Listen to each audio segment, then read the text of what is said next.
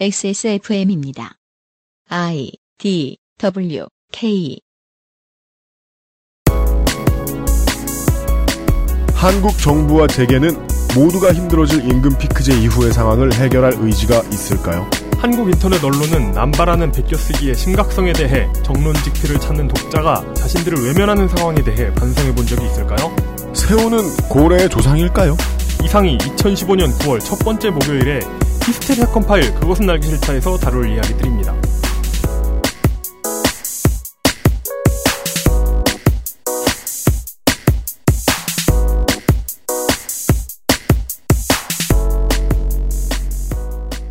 지구상의 청취자 여러분 한 주 동안 안녕하셨습니까? 어, 생각해보면 늘 그랬던 것 같아요. 히스테리 사건 파일 그것은 알기 싫다 시간입니다. 이게 참 그 어렵습니다. 책임 프로듀서 유현수입니다. 이용 상임수석은 늘 어렵습니다. 물뚝심송 상임고문이 앉아 계십니다. 안녕하십니까. 뭔가 이 중요한 프로젝트들을 수행하느라 방송이 원래 포맷을 잠깐 떠난 것 같은데 단어를 잘 분석해 보면 순 헛소리인 게 예. 딱히 프로젝트가 중차대한 것은 없었습니다.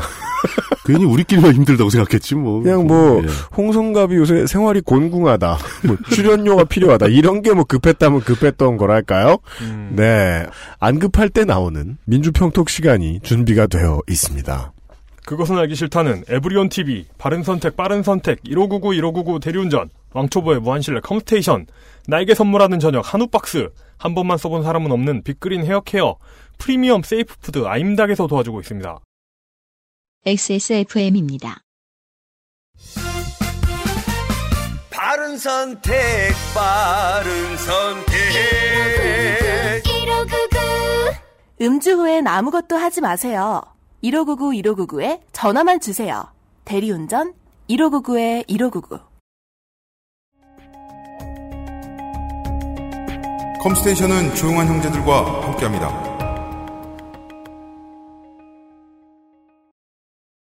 한우 박스. 한우 박스. 아니 좀 이상하잖아요.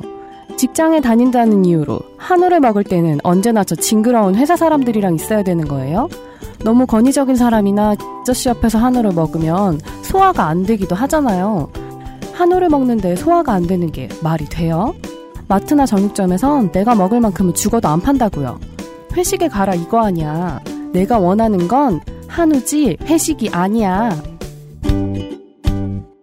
한우 박스. 나를 위로하는 저녁. 졸업생에 대한 예의를 갖추죠. 매우 실속 없이 끝났지만 쓰리 크리에이터스 관계자 여러분 앞날의 행운을 빕니다. 그러니까 그 쓰리 크리에이터스가 정확하게 뭐 하는 기업인 거예요? 그 성자와 성부와 성신이 그거 뭘 성자와 성, 창조하고 앉았는 성자와 성부와 성룡으로 바뀌었다니까. 아 네 성령이 근데 그 삼위일체기 때문에 그, 또 엄밀히 따지면 그 기독교 얘기하면 안 돼요. 기독교 세계관에서는 예. one creators one creator란 말이에요. 그러니까 one creator의 하나로 어떤- 모이는 거다. 네, 그게 예. 어떤 예, 그렇죠. 그 넘어가고 싶은 이유를 물뚝심송 상임고문에게 납득을 시켜야 될 필요가 있어요. 우리도 자세히 모른다는 거예요. 네. 저- 앞으로도 이런 아, 우리가 광고하는 광고업자들이 아, 무슨 일 하는지 알 수가 없는 아, 훌, 업체들 환영합니다. 훌륭한 아이디어라고 생각합니다. 예. 광고 문의 뭐 부탁드립니다. 좋은 얘기죠. 네, 예. 어, 지금이 됐든 언젠가가 됐든 필요한 서비스이긴 그렇죠. 하죠. 뭐 예. 필요하니까 광고를 했겠죠. 네, 네. 그렇습니다. 광고와 생활 한우박스 명절 쇼핑 네. 추석 연휴는 26일부터 29일까지입니다. 아, 생각해보니까 돈 나가는 재앙의 시즌이 곧 다가오면 코앞입니다, 코앞. 만약에 뭐 9월 말이다. 네. 그러면은 추석은 보통 한 30일, 25일 전에 아침에 할 일 없는 방송사들이 서울역과 부산역 앞에 나가 있죠. 음, 취재하고 들어와서, 예, 뭐 표를 사는데 힘들다느니. 당연하지, 당연한 소리를 정말 저희가 녹음하는 오늘부터 뉴스에 나오기 시작했어요. 그 운전석에 창문 내린 사람이 음. 가는 길은 힘들지만 그래도 좋다라는 인터뷰를 하지요. 추석 연휴는 26일부터 29일까지입니다. 음. 네, 4일 연휴입니다. 예. 누군가에겐 길고 누군가에겐 짧겠습니다만 짧다면 친지에게 한우를 선물해 보면 좋겠습니다. 아, 이런, 이런, 이런 식으로 논리성은 부족하죠? 네. 네. 별로 설득이 안 되는데요, 이건. 길다면 한우를 들고 고향에 내려가시거나 그렇죠. 해외 여행 가시기 전에 한우를 선물해 보면 좋겠습니다. 무엇을 하더라도 한우를 선물해 보시면 좋겠습니다. 그렇습니다. 네. 국거리가 주력인 마마 세트. 네. 아, 명절용 세트가 따로 나왔구나. 네, 구이용을 가득 담은 파파 세트. 그렇습니다. 이게 매우 성 역할에 충실한 고전적 어, 성 역할에 고전- 충실한 예, 이거 안 좋은데. 충실한 네. 네. 되먹지 못한 장명입니다. 그렇습니다. 추석 주말 전에 배송해드립니다. 으흠. 다만 추석 시즌을 맞이해 일부, 어, 중요한 팩트예요. 예, 일부 거대 마트들이 땡 플러스 전국의 축산 자원을 싹 쓸어가는 바람에 그렇죠. 한국 시장이 그렇습니다. 예, 나라가 좁고 덕이 옅으니 백만 양으로 그러니까요. 어, 네. 과, 과일을 말- 싹 쓸어버릴 수 뭐 있고. 말총의 가격을 모두 뭐 그리고 거기에다가 뭐 한 1억 정도 더 투자해가지고 가장 잘 나가는 셰프가 폼을 잡아놓으면 음, 그렇죠. 예, 그 전국에 다 걸려 있더라고요, 벌써. 예, 전국의 소가 싹 쓸려가는 겁니다. 그렇습니다. 그렇기 때문에 한우 박스의 정규 배송은 이번 주까지만 이루어지고 추석까지 쉽니다. 예, 음. 참았다 먹는 한우 맛. 결론은 동일합니다. 네, 가능한 사자. 사실아. 예. 음. 그렇습니다. 몇 번의 구제역과 이런저런 일들 이후로 완전히 안심할 수 있는 한우를 구할 수 있는 곳들이 이제 좀 정해져 있다는 눈치 더라고요. 음. 네. 네. 그 말씀을 드리는 이유는 저희들은 그런 안전성의 문제에 있어서만큼은 정말 문제 없는, 네. 심지어 마블링이 좋은 소가 좋은 소가 아니다라는, 음. 그러니까 꼭 좋은 소는 아니다라는 도축업 자 혹은 이제 축산 농가에서는 가지기 힘든 생각을 가진 업체입니다.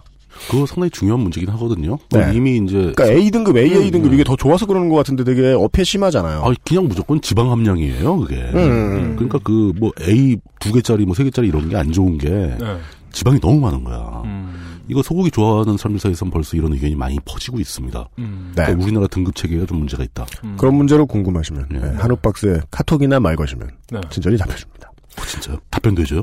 황야일이님은 먼저 전화더잖아요 고객한테. 야, 그 아저씨야 좀. 스토커지 그게 어떻게 사장님이야. 어, 아니 무서워서 안 사요 그러면 사람들이. 사람들을 겁에 질리게 만드는 거지. 아니 그것과도 빼도 박도 못하게 이미 네. 산 사람들한테 AS를 목적으로 전화하시잖아. 어. 그런 의도가 있는 거죠. 전화 받았더니 황야일입니다. 일종의 일종의 리콜 같은 건가? 근데 리콜하면 물건이 돌아와야지 왜 사장이 와. 아, 자. 그, 저, 뭐딴 걸 모르겠는데, 황야일이 트윗상에서 귀여운 척 좀 하지 말라 고 그러세요. 아주 보기 싫어. 들으셨죠? 두 분이 알아서 해결하십시오. 예.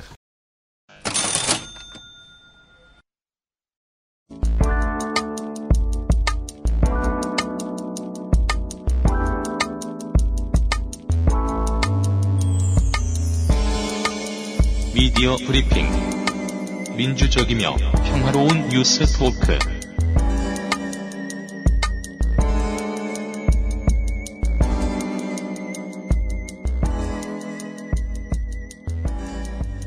누구부터 합니까? 오랜만에 민주평톡. 어, 오랜만에 가위바위보. 가위바위보. 가위바위보. 가위바위보. 야, 야, 야.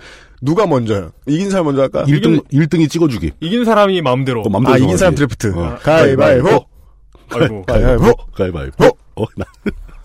제가 먼저 하고 빠질게요. 2, 3등은, 아, UMC님이 마지막에 하시는 게 좋을 것 같아요. 저도 그게 좋거나 네, 예. 이용이 하지 않는 게 좋을 것 같아요. 네. 하시, 아, 아시죠? 예. 네. 오랜만에 민주평톡 시간입니다. 오랜만에 듣는 첫 번째 키워드는 뭡니까? 어, 임금 피크제죠. 첫 번째 키워드. 임금 피크제. 임금 피크제 문제는 너무 거대한 문제예요. 그래서 이게 이제 예. 그 마사오 시사 만평가의 마초 시사 해설 시간에 들어가지 않아서 어, 예. 너무 좋습니다. 음. 이 거창한 얘기를 마사오가 하고 나면 혼이 빠지고 무슨 얘기인지 기억도 안 나거든요. 왠지 되게 안 좋은 것 같고 그냥. 그러지 마세요. 예. 열심히 사는 분이에요. 네. 예. 민주평톡에서 다룰 만한 주제는 아닌데 네. 민주평톡에 맞게 맛보기로 아주 짧게 들어가는 내용으로 간략. 브리핑입니다, 나름. 그러니까 임금 피크제는 이제 우리나라 노동 현실의 가장 뭐 핵심적인 문제로 지금 제시되고 있는 안건이라서 네. 쉽지 않습니다. 아 요즘 광고 열심히 하죠. 예. 지금 그 민주평톡답게 뽑아온 기사는 시사인 라이브에 실려 있는 2015년 8월 4일자 천관율 기자의 기사입니다. 제목은 임금 피크제 놓고 충돌하는 까닭. 음. 그러니까 임금 피크제를 놓고 왜 여기저기 싸우고 있는가. 네. 다들 아시겠지만 요즘 한참 논란이 되고 있습니다. 박근혜식 노동개혁의 핵심이 임금 피크제로 떠오르고 있거든요. 박근혜식 노동개혁의 핵심은 어, 모두가 죽는 거죠. 그렇죠. 임금 피크제가 핵심도 아닌데 네, 모두가 죽는 거라니까. 타이틀로 던지고 있어요. 네. 그래서 그 문제를 둘러싼 논란을 다루고 있는 기사인데 음흠. 기사 자체보다 먼저 언급해야 할 것은 그 시사인의 천관율 기자가 요즘에 주목받고 있는 기자라는 사실. 음, 네. 원래 우리만 주목한 거 아니었어요? 아, 일반적으로 주목은 주목받으세요? 안 받는데 네. 어, 실제로 합리적이고 올바른 기사를 찾는 사람들한테 굉장히 주목을 받고 있습니다. 저는 볼 때마다 감탄. 예. 그 우리가요 어떤 언론사는 신날 까고 예. 아주 잘 걸렸다는 듯이 잘근잘근 씹고 어떤 데는 못 빨아줘서 안달이잖아요. 네. 천관율 기자 아주 우리가 아마 여러분들이 욕을 하고 싶을 정도로 저희가 아마 지속적으로 빨아댈 거예요. 그 천관율 기자 기사는 네. 저희들이 왜저 아. 천관율을 빨아주나 뭐 이렇게 전 생각하는 무릎 꿇어요. 네. 예. 그분이 쓴 그 시사인 기사 한 개만 읽어보세요. 그러니까 네. 일단 내용이나 예. 뭐 어떤 논리 전개를 떠나서 이렇게 문장이 문장처럼 돼 있으니까 정상적인 한국 정상적인 한국어 문장을 그런 기본 수준이 아니에요. 그러니까- 천관율 기자는. 그러니까 그거부터 시작해가지고 네. 내용까지 좋으니까. 그러니까 좋다고 하는 거지. 그러니까 그 취재도 열심히 했는데 깊이도 어마어마하고. 그러니까요. 예. 그게 음. 저는 이제 그겁니다. 그러니까 어떤 기사나 칼럼 같은 경우는 거기에 담겨 있는 그 작성자의 관점이 중요할 때가 있습니다. 네. 그런데 관점은 항상 가치의 우선순위를 따지기 힘들죠. 음. 좋은 관점이 있고 나쁜 관점이 있지만 사실은 관점들은 서로 다른 거지 네. 우열은 아니거든요. 음. 근데 이 천관율 기자의 기사는 단순히 좋은 관점을 제시하고 있는 게 아니라 정말 데이터가 많아요. 그 데이터를 그렇게 많이 포함시키는 기사를 쓴다는 것은 굉장한 노동이 들어가야 된다는 뜻이거든요. 음. 근데 이 천관율 기자의 기사에는 그 데이터가 일반적인 데이터가 아니고 굉장히 권위 있고 확인된 데이터들을 네. 그렇게 많이 모아서 넣어준다는 거죠. 읽는 사람한테 도움이 됩니다. 네 네. 자신의 관점을 정립하기에도 도움이 되고 이분은 순전히 본인이 유명해지는 걸 원하지 않아서 유명해지지 못하시는 것 뿐이에요. 일부러, 확신이 있어요. 저는. 일부러 숨어 계시는 네. 뭐 그런 스타일이죠. 이제 그 얘기는 그만하기로 하고 네. 그 기사에 열, 나온 열, 진짜 열심히 빨았다고 생각해요. 경애하는 아무- 예. 예. 아, 그러지 마. 네. 그 이제 지금 우리나라 노동 현실은 이게 안 좋다, 뭐 어렵다, 뭐 이런 정도 수준이 아니고 이제 거의 막 흉흉한 분위기가 돌 정도입니다. 네. 이게 현재 상황도 극단적으로 나쁜 상황인데 더 심각한 것은 해결책이 없다는 거죠. 음. 지금 이제 우리 사회가 직면하고 있는 다양한 문제들 중에서 네. 이 노동 문제만큼 중요한 게 어디 있겠습니까? 노동 문제는 직접 우리들이 먹고 사는 집에 관련된 문제인데 네. 그러니까 80년대 그 라이프지 같은 거 이렇게 보고 있다가 그렇죠. 생각하는 건데 네. 20년 전에는 빠마 새로 하고 비키니 입었다가 2010년대에는 부르카 입더라. 그러니까 음. 그런 미래가 올까봐 대한민국 노동시장이 예, 예. 네. 그런 문제까지 연상이 되죠. 그리고 이런 먹고 사는 집 문제는 이제 뭐 대기업에 있는 정규직 노동자, 악의적으로 말하면 뭐 귀족노조 네. 이런 사람들이나 지금 진짜 하루에 몇 끼를 갖다 삼각김밥으로 연명하고 있는 편의점 알바나 음. 모두에 똑같이 중요한 문제라는 얘기입니다. 음. 우리 동네 보니까 사장님도 이- 삼각김밥 드시더라. 이게 어떤 세계적으로 경제가 예. 이렇게 진짜 쇠퇴할 수도 있겠다는 공포가 이전에 없던 공포잖아요. 이전에 없던 거죠. 그러니까 이게 예. 그 시대에 나오는 영화들을 보면 그 시대의 사람들의 걱정을 알 수 있잖아요. 그렇죠. 예를 들어 매드맥스가 나왔던 80년대는 네. 핵전쟁으로 인류가 멸망하고 막 그렇죠. 그러잖아요. 예. 근데 2010년대에는 인터스텔라식 디스토피아 있잖아요. 맞아요. 네. 음. 달리 무슨 뭐가 일어난 게 아닌데 그냥 망하는. 그대로 쇠퇴해가지고 네. 멸망해가는 그런 걱정이 생긴. 우리는 인터스텔라 얘기보다는 이디어크라시 얘기를 더 좋아하죠. 그렇죠. 아, 어. 그러니까 모두가 또라이. 예. 네, 머지않은 예, 미래. 예. 네. 더 심각한 것은 이제 말씀드렸지만 노동 문제가 해결책을 찾기 힘들다. 해결책이 나오지 않고 있다라는 것에 더 또 의미가 있는 것은 우리 사회에 돌아가는 굉장히 큰 변수들이 노동 문제는 다 얽혀 있습니다. 네. 쉽게 얘기해서 경제적으로 우리 사회가 지금 2000년대 뭐 90년대 후반부터 계속 성장률이 정체되고 있죠. 음, 오히려 후퇴하는 거 아니냐. 이제 요번 최근에는 이제 무역 적자 상태까지로 들어가고 있는데 네. 성장률이 제로 선을 집 아래로 내려가는 거 아니냐 이런 걱정까지 들고 있는 상황입니다. 네. 또 거기다가 80년대와 우리 지금 현재가 다른 것은 사회가 그 사이에 엄청나게 고령화돼 버렸습니다. 음, 이 고령화 문제에도 이 노동 문제와 아주 밀접한 연관이 있는 거죠. 그렇습니다. 예. 거기다가 또 과학 기술, IT 기술은 굉장히 빠르게 발전을 했죠. 네. 이 기술의 발전도 노동 문제에 심각한 영향을 주고 있습니다. 그렇습니다. 뭐 가장 대표적으로 기술의 발전으로 인해서 일자리가 감소하고 있는 거죠. 그냥 일자리가 가만히 있어도 힘든 판인데 네. 일자리가 줄고 있다는 거예요. 매출이 들어도. 음. 그 다음에 양극화 문제. 그 이유는 그것은 알기 싫다 8회에 나옵니다. 그렇죠. 물뚝심송 상인고문이 젊었을 때의 노동시장은 얼마나 꿀을 빨았는가. 음. 파라다 있었지 뭐 그때는. 네. 그 양극화 문제 중에서도 임금 격차에 따른 양극화 문제도 노동 문제의 현안으로 굉장히 중요합니다. 네. 그러니까 중년 이상의 정규직 노동자가 받는 임금과 지금 10대 후반, 20대 초반이 받는 임금이 너무 차이가 나는 거죠. 그렇습니다. 거기다가 또 양극화, 다른 양극화가 있죠. 이건 소득의 양극화가 아니라 자산의 양극화가 벌어집니다. 음. 부동산 등의 자산, 고정자산, 무형자산들이 일부 계층에 집중되고 있다는 거죠. 예, 맞습니다. 이것도 노동 문제에 굉장히 심각하게 안 좋은 영향을 줍니다. 네. 재작년 말이었습니까? 정부가 경제부서가 큰 소리를 쳤습니다. 돈 빌려서 집 사라. 음. 큰 소리를 쳤습니다. 어, 지금- 저, 뭐 대출 조건 다 완화해주고 네. 예, 막 빌려라. 근데 우리가 언제 그랬냐? 그러니까 이 하우스 푸어가 죽어나는 것은 1단계의 문제고 네. 그렇죠. 그 하우스 푸어들이 재산을 잃은 김에 집도 같이 잃으면 그 집들이 매우 소수의 사람들의 손에 다 들어갈 거라는 게 그렇죠. 지당하다는 게 문제입니다. 그게 바로 자산의 양극화 문제죠. 이미 네. 진행 중입니다. 다가옵니다. 예. 이렇게 복잡하고 다양한 심각한 변수들이 모여서 우리 사회를 갈수록 점점 더 일해서 먹고 살기 힘들게 만들고 있다. 네. 라는 게 우리 사회의 노동 현실인 거예요. 네. 이게 이런 상황이 노동 현실이 악화되면 노동자만 힘든 게 아니거든요. 그렇죠. 자본가도 힘듭니다. 즉 기업이나 사용자 입장도 다 힘들어집니다. 네. 그래서 더 심각한 거죠. 음. 그런데 이 문제를 해결하는 게 계속 답이 안 보이고 있다라는 게 암담하다라는 얘기를 하고 있는 건데 이런 복잡한 문제를 그냥 이렇게 민주평통 시간에 이렇게 짧게 해서 총체적으로 설명할 방법은 없습니다. 음. 네. 하지만 지금 현재 시점에서 임금 피크제라는 제목으로 음. 논란이 되고 있으니까 그 상황을 이해할 수 있는 개념 두 가지만 딱 설명을 드리고자 하는 겁니다. 네. 그렇습니다. 총체적인 설명을 할 기회가 올지 안 올지는 모르겠는데 네. 일단 이 개념 두 가지 특히 천관율 기자도 자신의 기사에서 자꾸 설명하고 있는 네. 이 개념 두 가지를 이해하시면 네. 오늘날의 노동 현실이 또 특히 임금 피크제로 제기된 논란에 대해서 이해하는데 한결 더 수월하실 거예요. 아마 분명히 그것을 네. 알기 싫다는 얼마 가지 않아서 음. 어, 임금 피크제와 그 주변을 둘러싼 전망에 대해서 한 번쯤 방송을 길게 내보낼 텐데 그럴 그때는. 예. 분명히 아마도 물두시면 상인 고문이 나와서 모든 것은 돈 때문이다로 시작을 해서 기본소득으로 해결할 수 있다. 예. 홍가 한가 하며 네. 네뭐 그런 기회가 있었으면 좋겠네요. 그러, 그러시겠죠.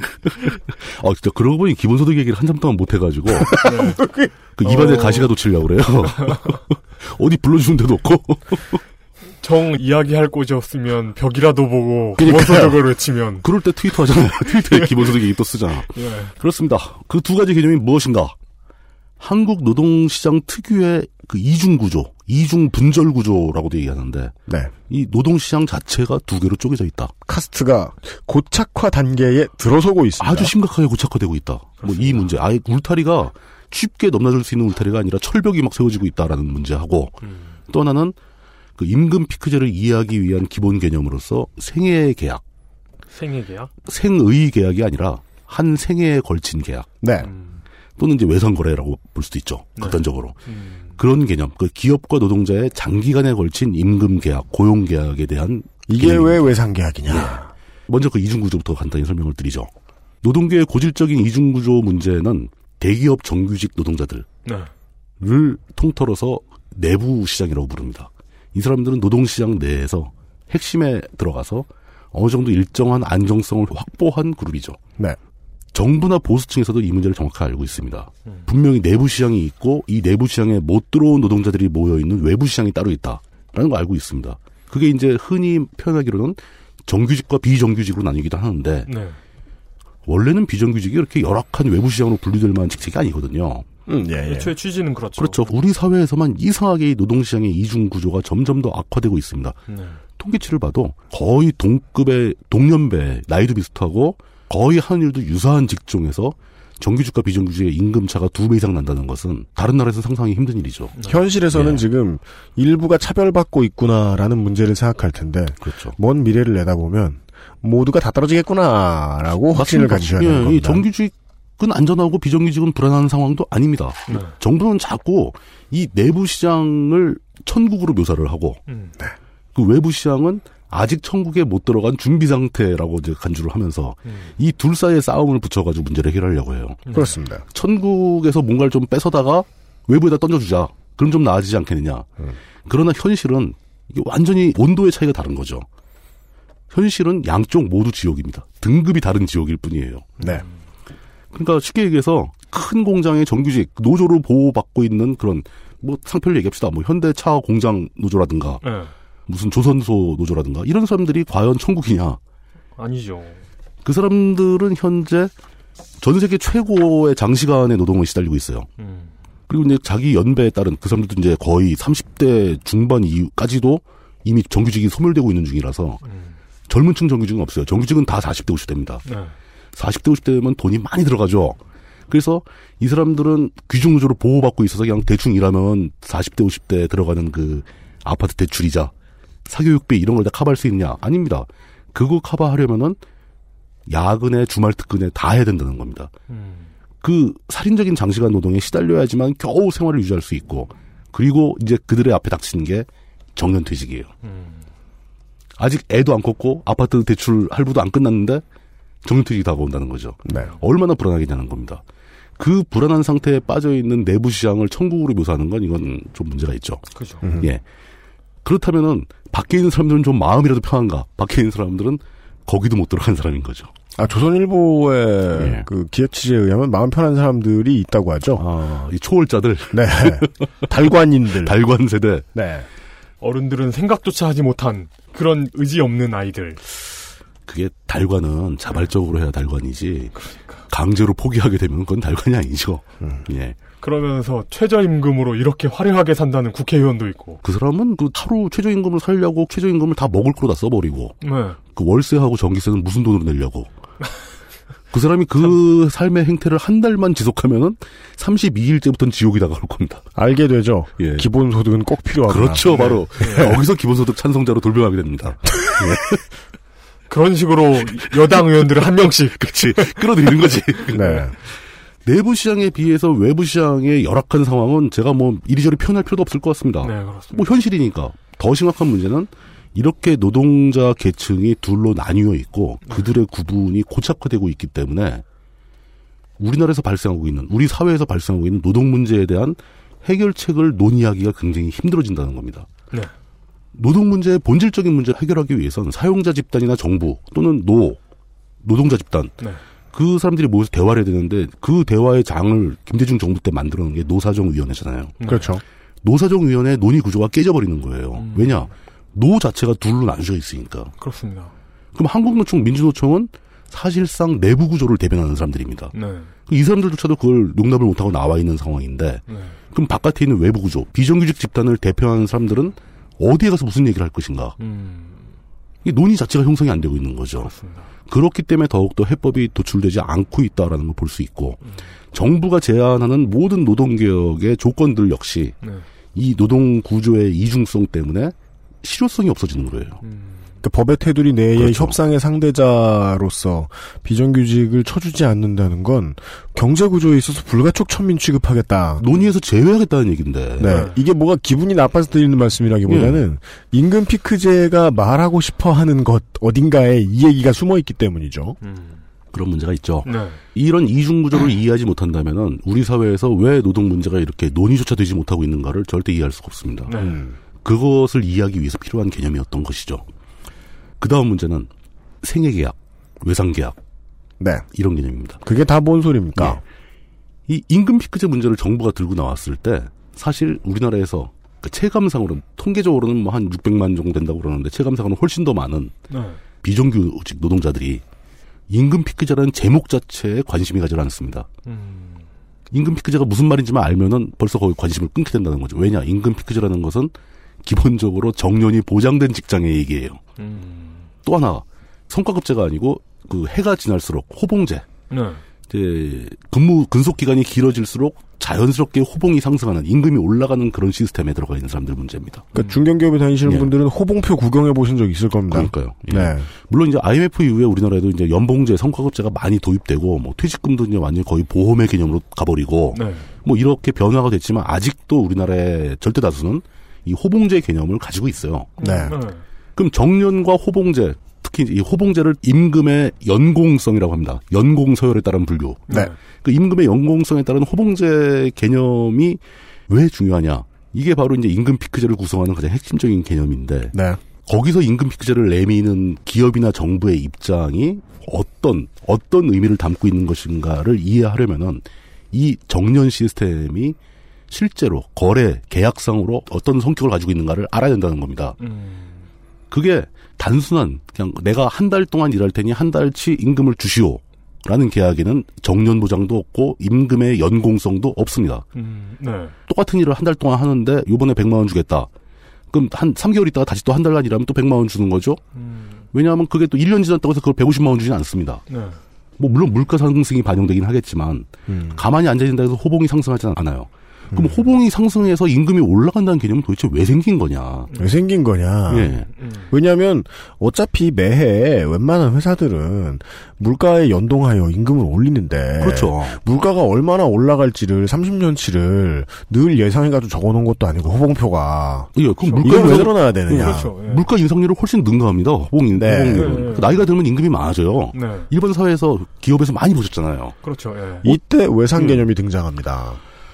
전 세계에서 이 외상 개념이라고 부를 수 있는 호봉제를 도입해서 어떤 임금의 연공성, 정년 개념 이런 걸 확보하고 있는 나라. 그게 사회 전반에 퍼져 있는 나라는 딱 두 나라밖에 없습니다. 한국하고 일본이겠네. 뻔하죠. 네. 일본에서 들어온 제도예요. 북한도 안 그래요? 북한은 임금이라는 개념이 없죠. 아? 임금님만 있어요. 아, 예, 예. 예. 네. 하는 일에 상관없이 무슨 일을 하는가에 따라 상관없이 근속 연수에 따라서 임금이 올라간다는 제도는 네. 경제가 한참 급성장을 하는 시기에 음. 사회에서 도입하기 좋은 방식입니다. 음. 왜냐? 그렇죠. 지금 청년들을 고용을 해야 되는데 네. 당시에는 이제 일자리가 없었기 때문에 고용된 노인층은 많지가 않아요. 음. 네. 네. 지금 회사가 막 생겨나면서 신규 사원을 대규모로 뽑는다는 거죠. 그럼 그 신규 사원들한테 줄 만큼 돈을 다 주기에는 기업의 투자율에게 한계가 있는 겁니다. 음. 그렇지만 마치 90년대 부동산 시장의 발전을 미리 예상하고 치고 들어온 사람이 지금 부자가 됐듯이 그렇죠. 우리 회사는 일만 하면 어떻게든 돈을 많이 벌 거야. 예. 이걸 난 그러니까 확신해가 아니에요. 알아 라고 생각하는 회사가 있다면 그리고 회사가 사회적으로 정부가 그 얘기를 합니다. 당신이 젊어서 하는 일에 비해서 돈을 적게 받고 음. 나이가 들고 당신이 생활비가 더 많이 필요해지고 자녀가 생기고 그랬을 때 그것을 감당할 수 있도록 그때 가서는 당신이 하는 일보다 돈을 더 많이 주겠다. 음.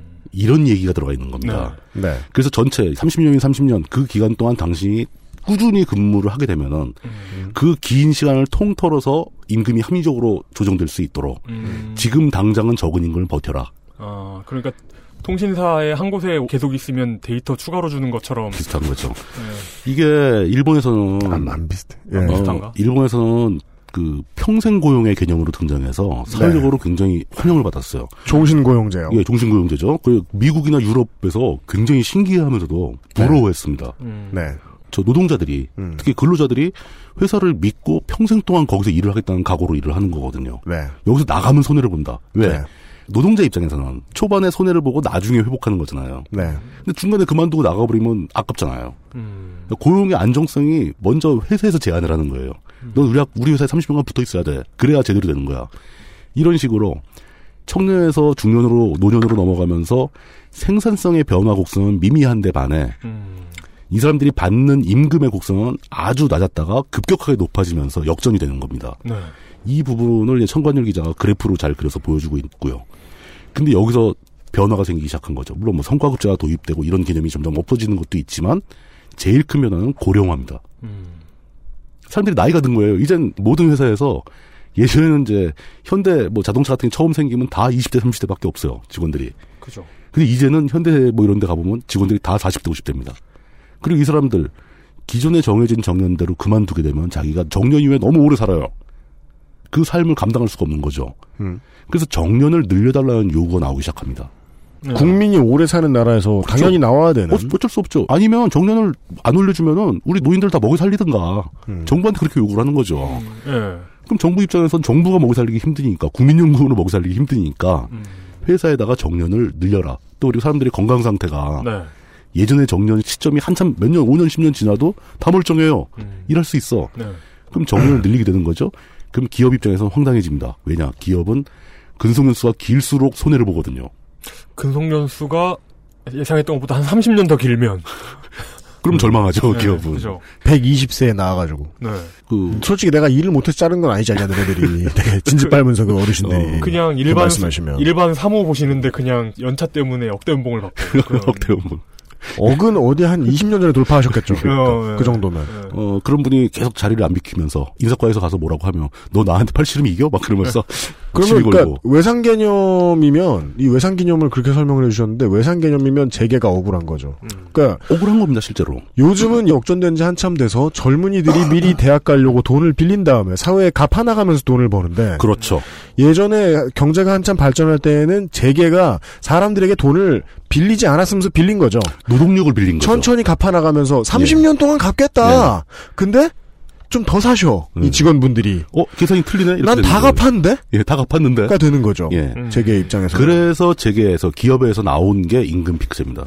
그렇습니다. 이런 식으로 나중에 정년 퇴임 직전에 있는 노동자들은 생산성이 저하돼 있죠. 아무래도 나이 많으신 분들 일 잘 안 하잖아요. 네. 예, 그런 상태에서 돈은 최고로 많이 받습니다. 이런 상태로 횟수가 3년, 5년 더 간다면 기업은 문제가 있다. 그럼 타협안으로 정년은 늘리되 임금의 상한선을 두고 그 선이 넘어갔을 때 임금을 다시 깎자. 라는 제안을 하게 되는 겁니다. 현재 야당은 그래서 그 네. 원리를 놓고, 그러니까 우리가 지난번 저 마사오 시사반 평가 나왔을 때도 얘기했지만 한동안 야당이 제일 못하던 게 광고 홍보였잖아요. 정책과 관련해서 광고 홍보를 하려 고 그러면 그 정책의 내용을 살짝 왜곡해야 돼요. 그러다 보니까 지금 조금 이렇게 미화해야죠. 네. 어찌 보면 민주노 정보다 더 왜곡을 해서 예. 그냥 이 임금 피크제 얘기가 나오자마자 아버지 돈 뺏어서 아들 주지 말고 예. 기업 돈 뺏어서 내놔라. 정의로운 말이고 그렇게 되면 말이죠. 좋아요. 예. 쉬운데 예. 사실은 추가 설명이 조금 더 필요합니다. 그게 아, 반, 근데 정부의 홍보도 이상해요, 사실. 누가 잘했대? 아니, 그러니까 그 그런 거 아버지 돈 빼서 문제를, 예. 어 아이들 고용하자 뭐 이런 얘기 그런 거는 사실은 반론으로서는 좀 부적절합니다. 네. 예. 이게 정년이 늘어나는 것과 연동돼 있는 거라서 네. 기업에서는 야 이건 반론이 아니지 뭐 이렇게 화가 날 수 있는 예. 그런 내용이거든요. 원칙이 안 맞는 거예요. 아니, 아버지 돈 안 뺐으면 좋고, 기업 잉여금 뺐었으면 좋아. 근데, 근데- 다른 얘기일 가능성이 높다는 근데 거예요. 그. 문제는 그 정년 연장되는 거와 연동돼 있는 임금 피크제의 그 임금 피크제의 기준치가 네. 노동자 입장에서 기업을 봤을 때 기업이 먹튀하는 거로 보일 만한 정도로 앞당겨집니다. 네, 맞아요. 예. 그러니까 그 네. 피크를 찍는 시점이 앞으로 당기려고 네, 그러는 거죠. 그러니까. 물뚱님이 이제까지 설명하신 예. 거에 따르면 기업 그 정년 보통 몇 살입니까? 뭐 50대 후반이죠? 뭐 58세나 60세로 했다. 네, 58세면 그때를 피크로 보고 그때부터 그렇죠. 깎아야 될 거 아니에요? 그 뒤로 그러니까 깎아야 되는데 뭐 보통 한- 입법할 때 예. 그렇게 해야 될 거 아니에요? 근데 뭐 52세 뭐 이렇게 깎겠다는 얘기입니다. 기업들이 아니야. 우리는 실제로는 한 42일 때 제일 많이 줬어. 이 계산이 안 나와. 뭐 이러면서 싹 그때부터 그때부터 깎는 거예요. 그때부터 깎는 거예요. 그럼 거의 막 돈을 많이 주기 때문에 임금 피크제가 임금 피크제는 실제로 아닙니다만 임금 피크제처럼 운영될 수 있는 운동 선수다.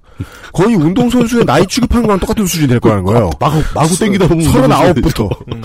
예. 아, 사람이 서른다섯 먹으면 뭐 일하겠어? 뭐 이런 얘기 나오면 아, 깎아버리고 막. 아, 선수랑 연봉 계약을 하는데 그럼 그냥 되는 거야. 그냥 뭐 몇 년으로 끊는 게 아니라 네가 선수로 뛸 수 있을 때까지로 했는데 막 이 선수가 몸 관리를 엄청 잘해가지고 막 50대까지 막 국가대표로 나와 말로 못 때리고 막. 근데 그러면 너무 잘하지 않는 이상 네. 나이 조금 꺾이면 30대 후반부터 그렇죠. 그래서 리그들이 가지고 있는 조항이 베테랑 미니멈 아니에요. 예. 아무리 후려치고 싶어도 이 정도는 줘라. 라는 하한선을 주잖아요. 그죠, 예. 근데 그거를 억대 받고 수십억 대 받는 사람들한테는 필요한 적당히 맞는 거지. 그렇죠. 많이 받아도 연봉 1억 넘기기 힘든 사람들에게. 아, 근근히 월급 받아서 그냥 근근히 생활하는 사람들은 그런 말을 애초에 안 먹히는 얘기죠. 그러니까 가장 한 사람이 벌어와서 만약에 생활하는 4인 가족이면 대한민국 GDP대로 사는 거예요. 연봉이 1억이면요. 그렇죠. 평균이죠, 평균 딱. 예. 이런 관점을 봤을 때 그런 식으로 뭐 임금 피크제를 앞당기겠다 막 이렇게 되면은 노동자의 입장에서는 나는 20대 때 입사할 때 음. 50대 후반에 은퇴할 것을 가정해가지고 이 회사와 생애 계약을 맺었다. 내 생애 모든 노동력을 다 주는 거로 계약을 맺었다. 음. 그리고 너희들은 그 기간 동안 나한테 젊었을 때는 조금 주고 늙었을 때는 많이 줘가지고 이만큼 주기로 약속을 한 거 아니냐. 이제 와서 그 약속을 깨겠다라는 얘기냐. 음. 라는 항의가 나오는 거죠. 그러니까 나한테 빚진 게 그렇죠. 정부가 뭐 얘기를 다르게 해주니까 줄어든 것 같더냐. 그렇죠. 라고 제게 얘기를 해야 네. 되는 거죠. 그런 점을 이해할 때 이게 생애 계약이다. 그리고 가져간 노동력보다 적은 임금을 주고 청년 시기에 고용을 하니까 외상이다. 외상 계약이다. 이런 개념이 그래서 등장하는 거고요. 예, 예. 생애 계약의 관점에서 보자면 사실 임금 피크제를 도입할 때 새로운 제도니까 법과 제도는 올해 새로 그 신규로 취직한 사람들부터 적용한다. 음. 이러면 괜찮죠. 음. 지금 40, 50대 가지고 5년 남은 사람, 10년 남은 사람 적용 대상이 아니고 네. 이 사람들은 과거대로 하고 음. 지금 26, 27대 가지고 신입사원으로 취직한 사람들이 정년퇴직할 때부터 적용한다. 네. 뭐 이렇게 나오면 또 할 말이 없는 거죠. 그죠, 예. 근데 전혀 그렇지 않잖아요. 지금 모든 노동자들 다 적용을 하려고 한다는 거죠. 음. 네. 생애 계약을 변경하려면은 지금 생애 계약을 맺는 사람들하고 얘기를 해야 된다. 근데 사실은 생애 계약이 아직 안 끝난 사람들한테 계약을 소급해서 바꾸려고 한다. 이런 부분도 있는 겁니다. 그러니까 어른들의 생애를 부정하고 있다. 그렇죠. 지금. 네. 그 막차 탄 사람들은 어떡하냐. 억울하다. 나는 젊었을 때도 조금 받았고, 음. 나이 들었더니 임금 피크지라고 또 조금 주고. 음. 군번 꼬였다. 네, 이건, 이건 계약 위반 아니냐. 네. 이 계약은 물론 노동 근로계약서에는 써 있지는 않습니다. 그렇지만 사회적인 개념이라는 거죠, 이게. 우리 사회가 그렇게 움직여 왔기 때문에 당연히 상식적으로 그렇게 될 줄 알았던 제도를 바꾸려고 할 때는 그만큼 충분한 설득과 기간이 필요하다는 거. 네. 그거를 기업도 정부도 다 무시하고 있다라는 게 근데 지금. 그것의 타협의 자리에 자기들이 착석하는 순간 이 임금 피크제가 그대로 갈까봐 지금 민주노총이 못 들어가겠다라고 비토를 하고 있는 그렇죠. 거죠. 계속 뒤로 빼고 있는 거죠. 네. 그런데 문제는 그 이- 민주노총에게 우리나라 전국에 있는 노동자들이 다 힘을 모아줘도 부족할 판에 네. 오히려 반이 넘는 노동자들 중에 반이 넘는다고 좀 보고 있는데 반이 넘는 외부 구조에 포함된 노동자들은 이런 논쟁 자체에 관심이 없다는 겁니다. 그러니까 어차피 우리가 어차피 내 얘기 아니니까. 그남 그렇죠. 얘기잖아요. 아까 네. 1억에 대해서 말씀드렸는데 1억이 빠듯하다. 1억은 비싼 네. 돈이 아니다. 이 말씀 드렸잖아요. 이게 얼마나 개소리처럼 들립니까? 아니 시간금 5천 원, 6천 원 받는 사람들이 음. 그게 왜 자기 얘기라고 생각하겠어요? 관심이 없는 거죠. 민주노총이 광고를 해봤자 그러니까 GDP에 맞아봐. 지금 뭐 여기 앉아 있는 그거군요. 네 사람이 버는 돈이 총액이 1억이어야 된다는 거 아니야? 네 사람은 다 일하고 있는 사람이기 때문에 네 사람 합치면 안 되고 예. 일안 하고 있는 집에 있는 가족을 따져야죠. 16명? 그렇게 해서 평균이에요. 평균이 아, 그럼 4억을 벌어야 돼, 우리가? 4억을 벌어야 되는 거지. 아, 참. 어려운, 어려운 문제네요. 아, 쉽지 않습니다. 어, 일단 여기서 임금 피크제와 노동 문제를 모두 얘기할 수는 없고 오늘 전달드린 것은 바로 이 두 가지 개념. 개념. 예, 네. 개념입니다. 하나는 우리나라 노동 구조가 이중화돼 있다. 네. 그래서 노동 문제에 대한 논란, 사회적 논의 자체가 굉장히 어렵고 막혀 있다. 음. 이렇게 상황이 안 좋은데도 네. 그러니까 사회적으로 논의를 해서 개선할 수 있는 여력이 없다 지금. 네. 그리고 또 하나 임금 피크제 얘기는 이걸 어떤 한 사람의 일생에 걸친 계약의 관점에서 보고 굉장히 좀 조심스럽게 접근해야 되는 개념인데 지금 정부와 기업은 이걸 너무 쉽게 생각하는 거 아니냐. 네. 어떤 사람에게는 이게 자기 일생이 부정당하는 느낌일 수도 있습니다. 많은 분들한테요. 그렇죠. 음. 지금 그 정부에서 그렇게 천국이라고 치켜 세우는 대기업 정규직 노동자들 입장에서는 그러니까 지금 20대 후반, 30대 초반의 자녀가 있으신 그렇죠. 부모님들. 아직 결혼 안한 자녀가 있는 딱 저희 그 셋째 형 또래인데 저는 물뚱님 또래라고 말씀드리는. 아, 아니 저는 아직 이 정도 아니에요. 그렇죠. 뭐, 연, 연년생 아니에요? 그게 그거 아니에요? 나이 차이 많아. 10년 차이나 그거 10년. 진짜요? 예. 검- 우리 셋째형이 58년 검사해 개띠. 볼라. 네. 58년 개띠라니까. 아, 예. 그 문제적 세대 58년 개띠. 네. 그렇습니다. 오늘은 그 천관율 기자의 기사를 근거로 네. 이 현재 닥치고 있는 노동 문제를 이해하기 위한 두 가지 개념을 설명드리는 것으로서 가름을 하겠습니다. 네. 참 이분 그 시점에 굉장히 핵심적인 글을 많이 쓰시죠. 어, 그럼요. 잘 쓰시죠. 네. 어, 이용의 결론은 하여간 천관율 만세였고요. 네. 청원 기자 시사인 기사를 뭐 잡지에 안 사보신 분은 한 주 지나서 놓치신 분들은 뭐 시사인 라이브로 보셔도 되겠습니다만 어, 그렇죠. 그 포인트 국가와 개인과 재계는 지켜야 되는 그 도덕률과 그렇죠. 그것이 적용돼야 되는 엄격함의 강도가 다릅니다. 네. 저희들이 기동 취재 시간에 한번 소금쟁이 얘기할 때 말씀드렸나요? 대법체 얘기할 때 말씀드렸나요? 개인이 재계나 국가한테 빚을 질 때는 국가나 은행은 이 새끼 꼭 갚게 해야지가 아니라 왜 이걸 빌렸을까를 계속해서 고민해야 되는 게 책무인데 네. 재계가 경영계가 국민에게 돈을 빌렸을 때는 그 원칙은 됐고 내가 왜 빌렸을까 이게 중요한 게 아니라 음. 갚아야지가 중요한 겁니다. 그렇죠. 무조건 갚아야지. 더 갚으면 더 갚았지 덜 갚으면 안 된다는 근데 거죠. 재계가 제이 은행권에 손을 내민 힘들게 살고 있는 국민들 일부처럼 아 힘드니까 변제 좀 하자 국민더러 그렇게 말할 수는 없다. 라는 아, 포인트를 생각해 봐 주셨으면 좋겠고요. 지금 상황이 아무리 어렵더라도 음. 제게는 상황이 어려운 걸 핑계로 사람들과 약속을 깨뜨리면 안 된다는 거죠. 그리고 아무리 봐도 올바른 국민의 태도는 돈을 빌렸으면 갚아야지 다. 음. 음. 예. 그건, 그건 상식이죠. 그 포인트. 인 얘기였습니다. 광고를 듣고 돌아와서. 그, 물특심송 상인 고문께서 오랜만에 민주평톡을 준비하시니까 어, 민주평톡을 안 준비하셨어요. 예. 그게 뭐였는지 기억을 잘 못하세요. 네, 뭐 다른 긴 걸. 예. 예. 코너 센가? 아니, 그냥 세게 나가나 왜? 코너의 컨셉에 안 맞는. 예. 하여간 아, 잘 맞잖아요, 이 정도면. 네. 길이도 세 페이지밖에 안 되는구만. 재미없지만 중요한 설명을 들었고요. 예. 광고 듣고 와서 그 다음 토픽에 대해서 얘기해 보겠습니다. XSFM입니다. 바른 선택, 빠른 선택. 1599, 1599에서 알려드리는 대리운전 이용 상식. 대리운전을 이용하시면서 기사님에게 반말을 하거나 무례하게 대하시면 안 됩니다. 고객이 비합리적인 행동을 하면 기록에 남아 향후 대리운전 이용에 불편함을 초래할 수 있습니다. 서비스를 편안하게 이용하는 가장 값비싼 요금. 당신의 에티켓입니다. 바른 선택, 빠른 선택. 1599, 1599에서 전해드렸습니다. 바른 선택, 바른 선택.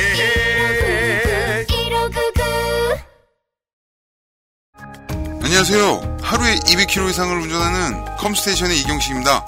정해진 사양의 PC를 판매한다는 건 원칙적으로 판매자가 사용자층을 예상해 최선의 가격으로 최고의 퍼포먼스를 보여주는 부품을 골라드리는 curation에 가깝습니다. 하지만 여러분은 혹시 재고 밀어내기는 아닐까 걱정하실 수도 있겠지요. 컴스테이션이 하면 다릅니다. 기초 사무용 PC가 29만 6천원, 탄탄한 기본 사양의 gaming PC가 70만 3천원, 옵션도 원하시는 대로 바꾸고 추가하실 수 있습니다. 011-892-5568번으로 지금 전화 주십시오. 컴스테이션은 조용한 형제들과 함께합니다.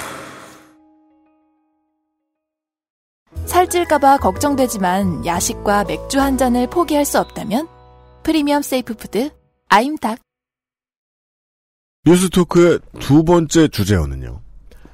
기레기 싸움에 새우등이 고래등. 네. 비문 같지만 일단 들어주십시오. 약간의 인내를 해주시면 모든 궁금증이 풀릴 겁니다. 네. 새우등이 왜 고래등인가? 네. 그렇습니다.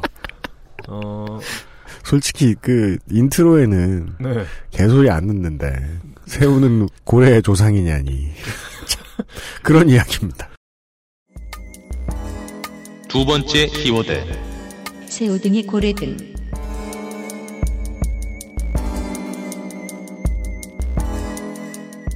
혹시 아노말로 카리스라는 말 들어보셨습니까? 아니요. 아노말로 카리스라는 생물이 있어요. 아, 그 라틴어겠네요. 에, 그리스어라고도 하는데 이게 린네 구분법에서는 원칙이 라틴어니까 그렇죠. 이게 라틴어겠죠. 예, 예, 예. 아노말로 카리스라는 생물이 있습니다. 때는 1892년으로 거슬러 올라갑니다. 아 예. 어이코, 100년이 넘게 전이네요. 예, 제가 원래 이렇게 몇 년도 나오면 그때 우리나라에 무슨 일 있었나 이거 하잖아요. 네. 이때 우리나라에서는 교조 신원운동이라는 사건이 있었더라고요. 그러니까 처형당한 아. 동학의 교조인 최재우의 신원을 억울한 누명을 벗겨주자 뭐 이런 운동이 있었는데 네. 우리나라가 이러고 있을 때 캐나다에서는 1892년이라고 그랬죠. 예. 네. 그때 저희 할아버지가 태어났어요. 이- 과연 우연일까?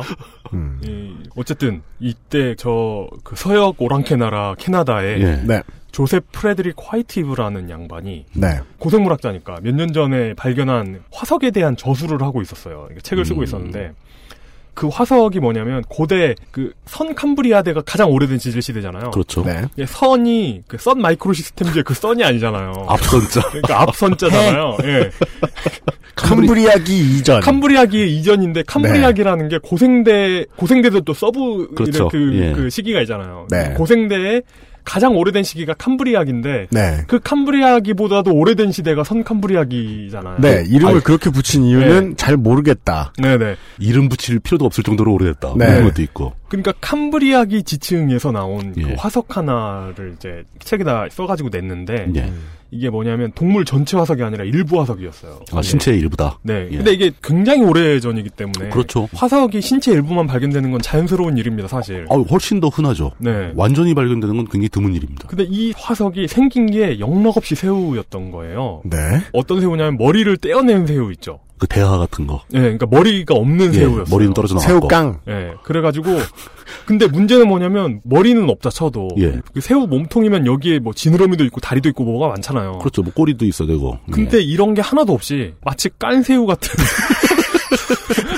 칵테일 새우. 칵테일 새우가 나왔단 말이야. 칵테일 새우 같은 게 나온 거예요. 근데 그게 어떻게 새우인지 알아. 아, 그러니까 아, 근데 찾아보세요. 찾아보시면 진짜 새우처럼 생겼어요. 아, 깐 생- 어. 예.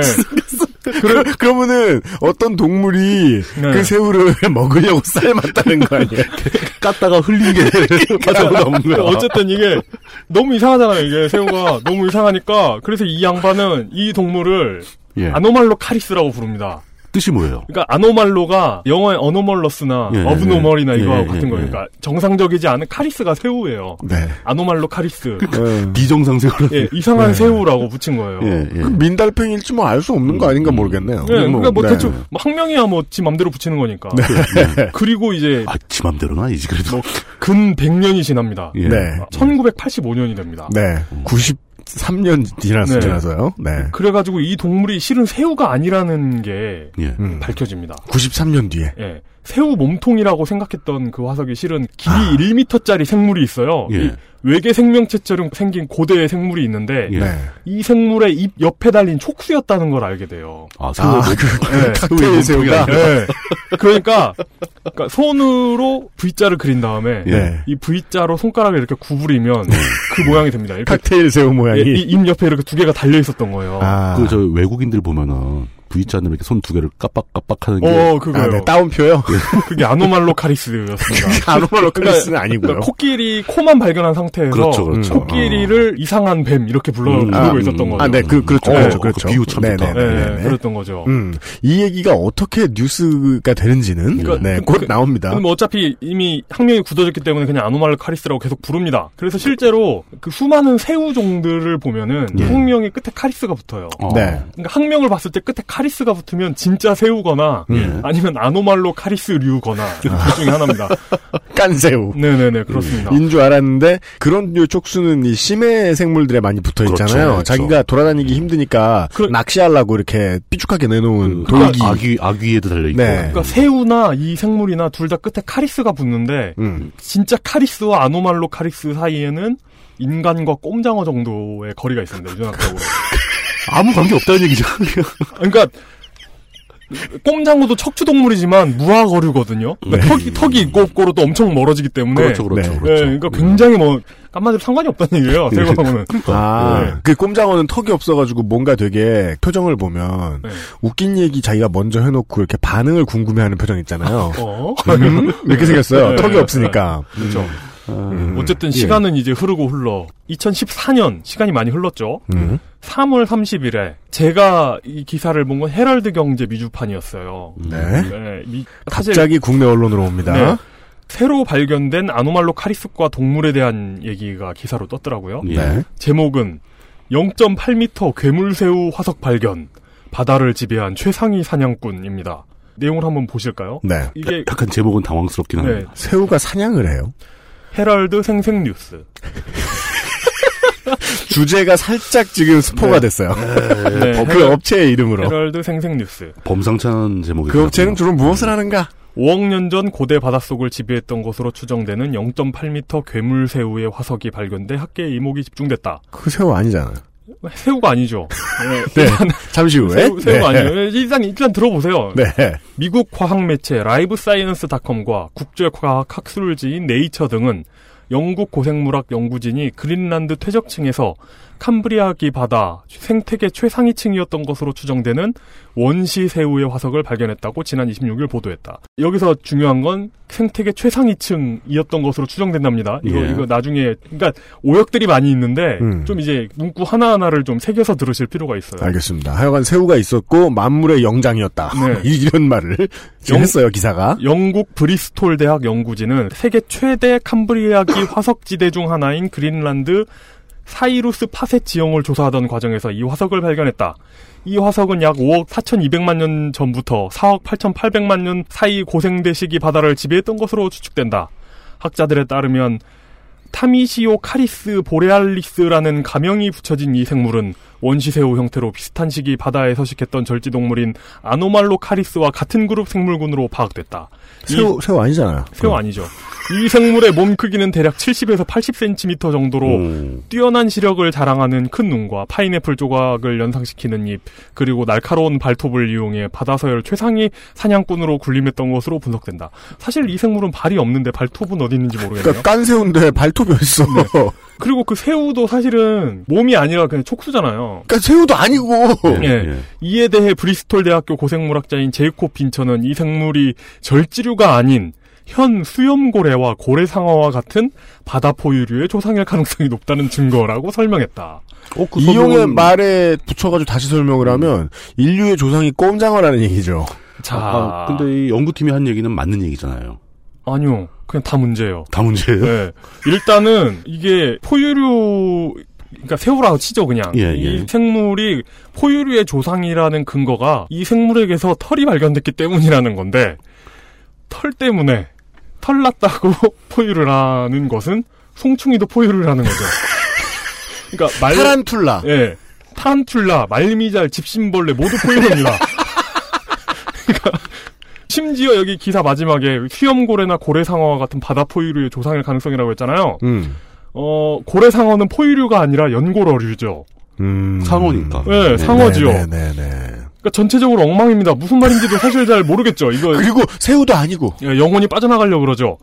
그리고 캄브리아기에는 포유류는커녕 제대로 된 척추동물도 있을까 말까입니다. 사실. 어, 예. 굳이 따지자면 고래는 척삭동물문 그리고 아노말로카리스는 절지동물 문이니까 음. 개문, 강족, 목과 류, 속종 중에 문이 다른 거예요. 네. 그러니까 개는 같다는 얘기죠. 네. 고래나 우리 같은 포유류에서 개가 다른 생물은 어, 소나무나 영지버섯, 유산균 같은 게 있습니다. 그러니까 한마디로 고래하고 아노말로 카리스는 동물계에 속했다는 거 말고는 공통점이 없어요.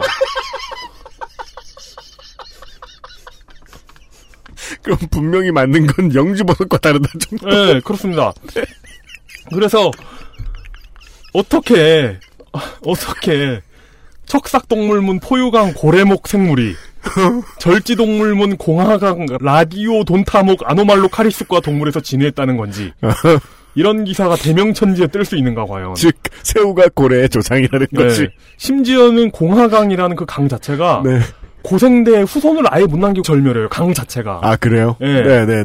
근데 이런 말도 안 되는 기사를 보고 가만히 있을 수가 없어서 그러니까 즉 깐 새우는 네. 지금 후손이 없다는 거 아니에요. 그 새우 아닌 새우는. 후손이 없어요 그냥. 네. 네, 그래서 이 틀린 기사가 어디서 나온 거냐. 어떻게 이런 기사가 뜬 건지를 알아보기로 했습니다. 네. 그래서 일단 이 기사의 그 원문 어디서 이렇게 인용해왔다라고 밝히는 곳이 라이브사이언스닷컴이라는 곳입니다. 네. 그러니까 인터넷에서 이제 기사라고 하기 어려운. 그러니까 천관율 기자님이 쓰는 것도 기사고 이런 것도 기사라고 봤을 때좀 네. 불공평하잖아요. 진짜 좀 네. 마치 그 아노말로 카리스와 고래와의 관계처럼 그렇죠. 이 기사와 저 기사는 많은 차이가 있잖아요. 똑같은 기사라고 봐주기엔 자존심이 너무 상한다. 예, 그냥 쓰레기사라고 봤을 때 네. 인터넷에서 이런 쓰레기사를 많이 보는 사람들이면은 예. 라이브 사이언스닷컴이 뭔지는 몰라도 한 번쯤 이제 본 적은 있을 겁니다. 분명히 이 이름을 기사를. 이, 이 이름을 예. 들어본 적은 있을 거예요. 인터넷 서핑하다가 이제 재밌는 거 모아서 올리면은 그게 기자질인 줄 아는 사람들이 많이 있는데 음. 이런 사람들이 이제 기사거리를 찾다가 쓸만한 것이 없으면 외국 언론에서 이제 퍼오는데 음. 상습적으로 퍼오는 외국 언론이 몇 개 있습니다. 음. 근데 특이하게 미국 언론보다 영국 언론을 좋아해요, 이 양반들은. 예를 들어 뭐 미러, 메트로, 데일리메일 같은 곳이 주로 데일리메일하고 메트로요. 청취자 여러분 거기 영국에 쓰레기사 만드는 곳인데 아 엄청나게 많은 원본 노릇을 하죠. 우리나라 외신에. 미러, 메트로, 데일리메일 기억해 두십시오. 당신 읽는 그 기사. 거기서 왔습니다. 거기서 왔습니다. 네네네. 근데 뭔가 대단한 것처럼 퍼오는데 직접 가보면 그냥 찌라시예요. 네 맞아요. 그래서 이런 정도의 가벼운 기사 말고 뭔가 있어 보이는 과학 관련 찌라시 있잖아요. 이런 거 작성할 때 상당히 높은 비율로 퍼오는 곳이 라이브 사이언스입니다. 이제 여기서 퍼오는 것이 어떤 패턴의 기사인지 예를 들자면 제목이 감기 등 감염성 질병 걸리면 IQ 떨어진다라는 인사이트 기사. 그리고 기차 탈 때 어느 좌석이 가장 안전할까라는 허핑턴 포스트 기사. 그리고 남자의 발기부전을 부르는 일곱 가지 주 원인이라는 위키트리 기사. 등등 이상의 위험한 속발 형세 3언론 네. 이런 언론 말고도 태양 흑점 주기 사람 수명에 영향 미친다라는 한결의 기사 같은 것들이 라이브 사이언스를 인용합니다. 네. 어떤 기사가 여기서 오는 건지 아시겠죠? 음, 네네네. 이제 라이브 사이언스가 이제 단편적인 과학 지식들을 일관성이나 무슨 맥락 없이 단편식으로 이렇게 팍팍팍팍 article로 올라가는 곳이다 보니 팩트 체크도 없이. 아, 팩트 체크는 잘 돼요 여기는. 그래요? 예, 예, 팩트 체크는 잘 된 기사들이 올라옵니다. 음. 근데 이제 맥락이 없다 보니까 여기서 뜬 연구 결과 중에 일부는 음. 의사 과학자들에게 활용됩니다. 그러니까 doctor scientist 말고 수도 수도 네. 짭, 예, 짭. 짭들에게 활용이 됩니다. 예를 들어 의사 과학. 예. 네. 예를 들어 라이브 사이언스의 공룡이 운석이 아니라 어쩌면 화산에 의해 멸종됐을 수 있는 가능성도 있다. 음. 근거는 유황질 지층이라는 연구 기사가 뜨니까 하나님이 유황불로 소돔과 고모라를 멸망시켰다는 증거라는 사람이 나오기도 하고요. 그리고 4,500년쯤 전에 유럽 인종 구성이 바뀌었다는 기사가 뜬 것을 근거로 한민족이 유럽을 정복했다라고 주장하는 사람도 있습니다. 어쨌든 어, 네. 일단 원본 기사를 찾으려고 했잖아요. 네. 일단 구글에 한글로 음. 라이브 사이언스라고 쳤더니 왜냐면 사이언스가 의외로 영어로 치면 스펠링이 헷갈리거든요. 한글로 라이브 사이언스라고 치면 네. 그럼 요즘 구글 좋죠. 이렇게 한글로 써도 영문 홈페이지가 최상단에 뜹니다. 맞습니다. 그 홈페이지로 가면 과학 관련 단신들이 엄청 많습니다. 네. 그래가지고 홈페이지 내부 검색으로 아까 헤럴드 경제 기사를 이제 힌트로 검색을 해봤습니다. 음. 제가 이제 방금도 말씀드렸다시피 스펠링이 약하기 때문에 음. 브리스톨 대학이라고 했잖아요. 음. 근데 브리스톨은 스펠링을 알 수가 있어요. 왜냐하면 쉬워요. 문명, 을 해보면 뭐 코벤트리, 아, 뭐, 맞아.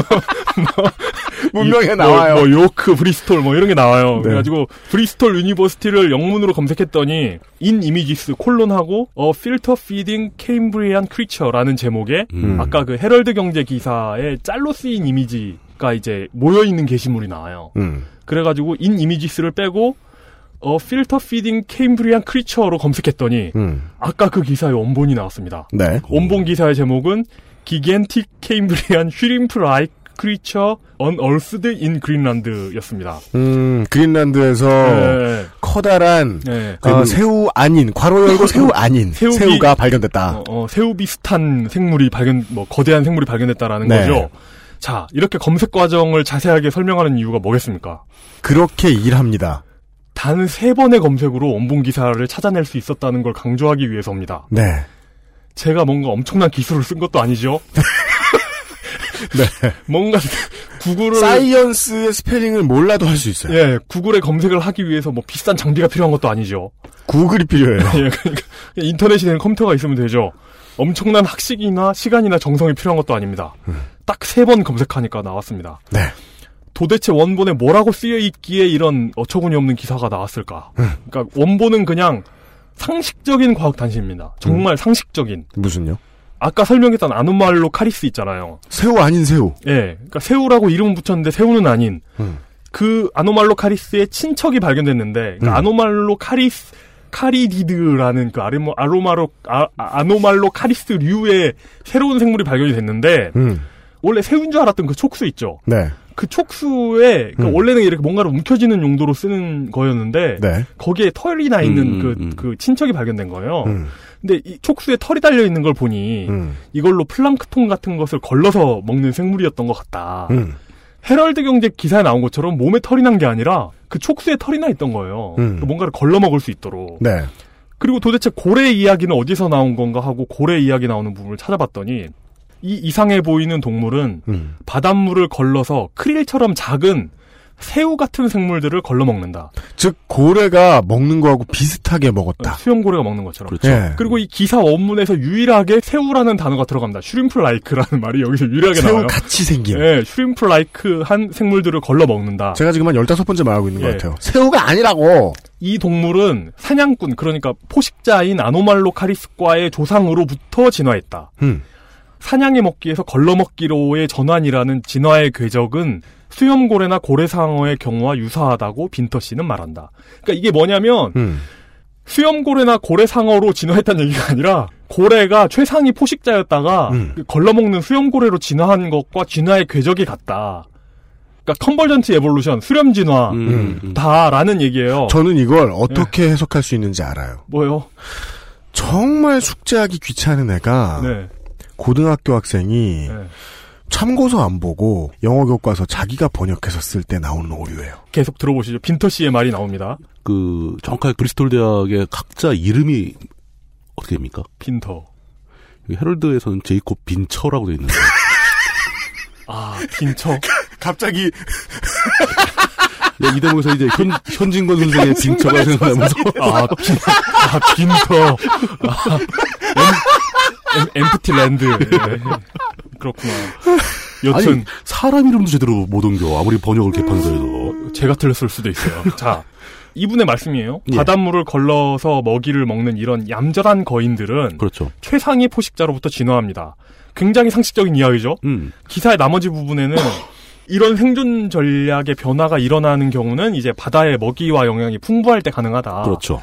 고래 같은 경우도 남극하고 남미의 바닷길이 열려가지고 바다에 미생물이 막 많아지니까 그때 이제 수염고래가 진화를 했다. 그렇죠. 그러니까 저무렵 캄브리아기 바다에도 이런 비슷한 생물종의 폭발적인 증가가 있었을 걸 뭐 이런 기사입니다. 음. 그러니까 이게 그 기사에 문제가 정말 없네요. 굉장히 정상적인 기사네요. 그 너무 상식적이어서 사실 음, 뭐 재미가 없는. 예, 재미가 예. 없는 그런 내용이에요. 그러니까 새우랑 고래 그 어느 것도 코빼기를 비치지 않습니다. 이 기사에는 기사 제목에 shrimp like라는 말이 쓰이면서 네.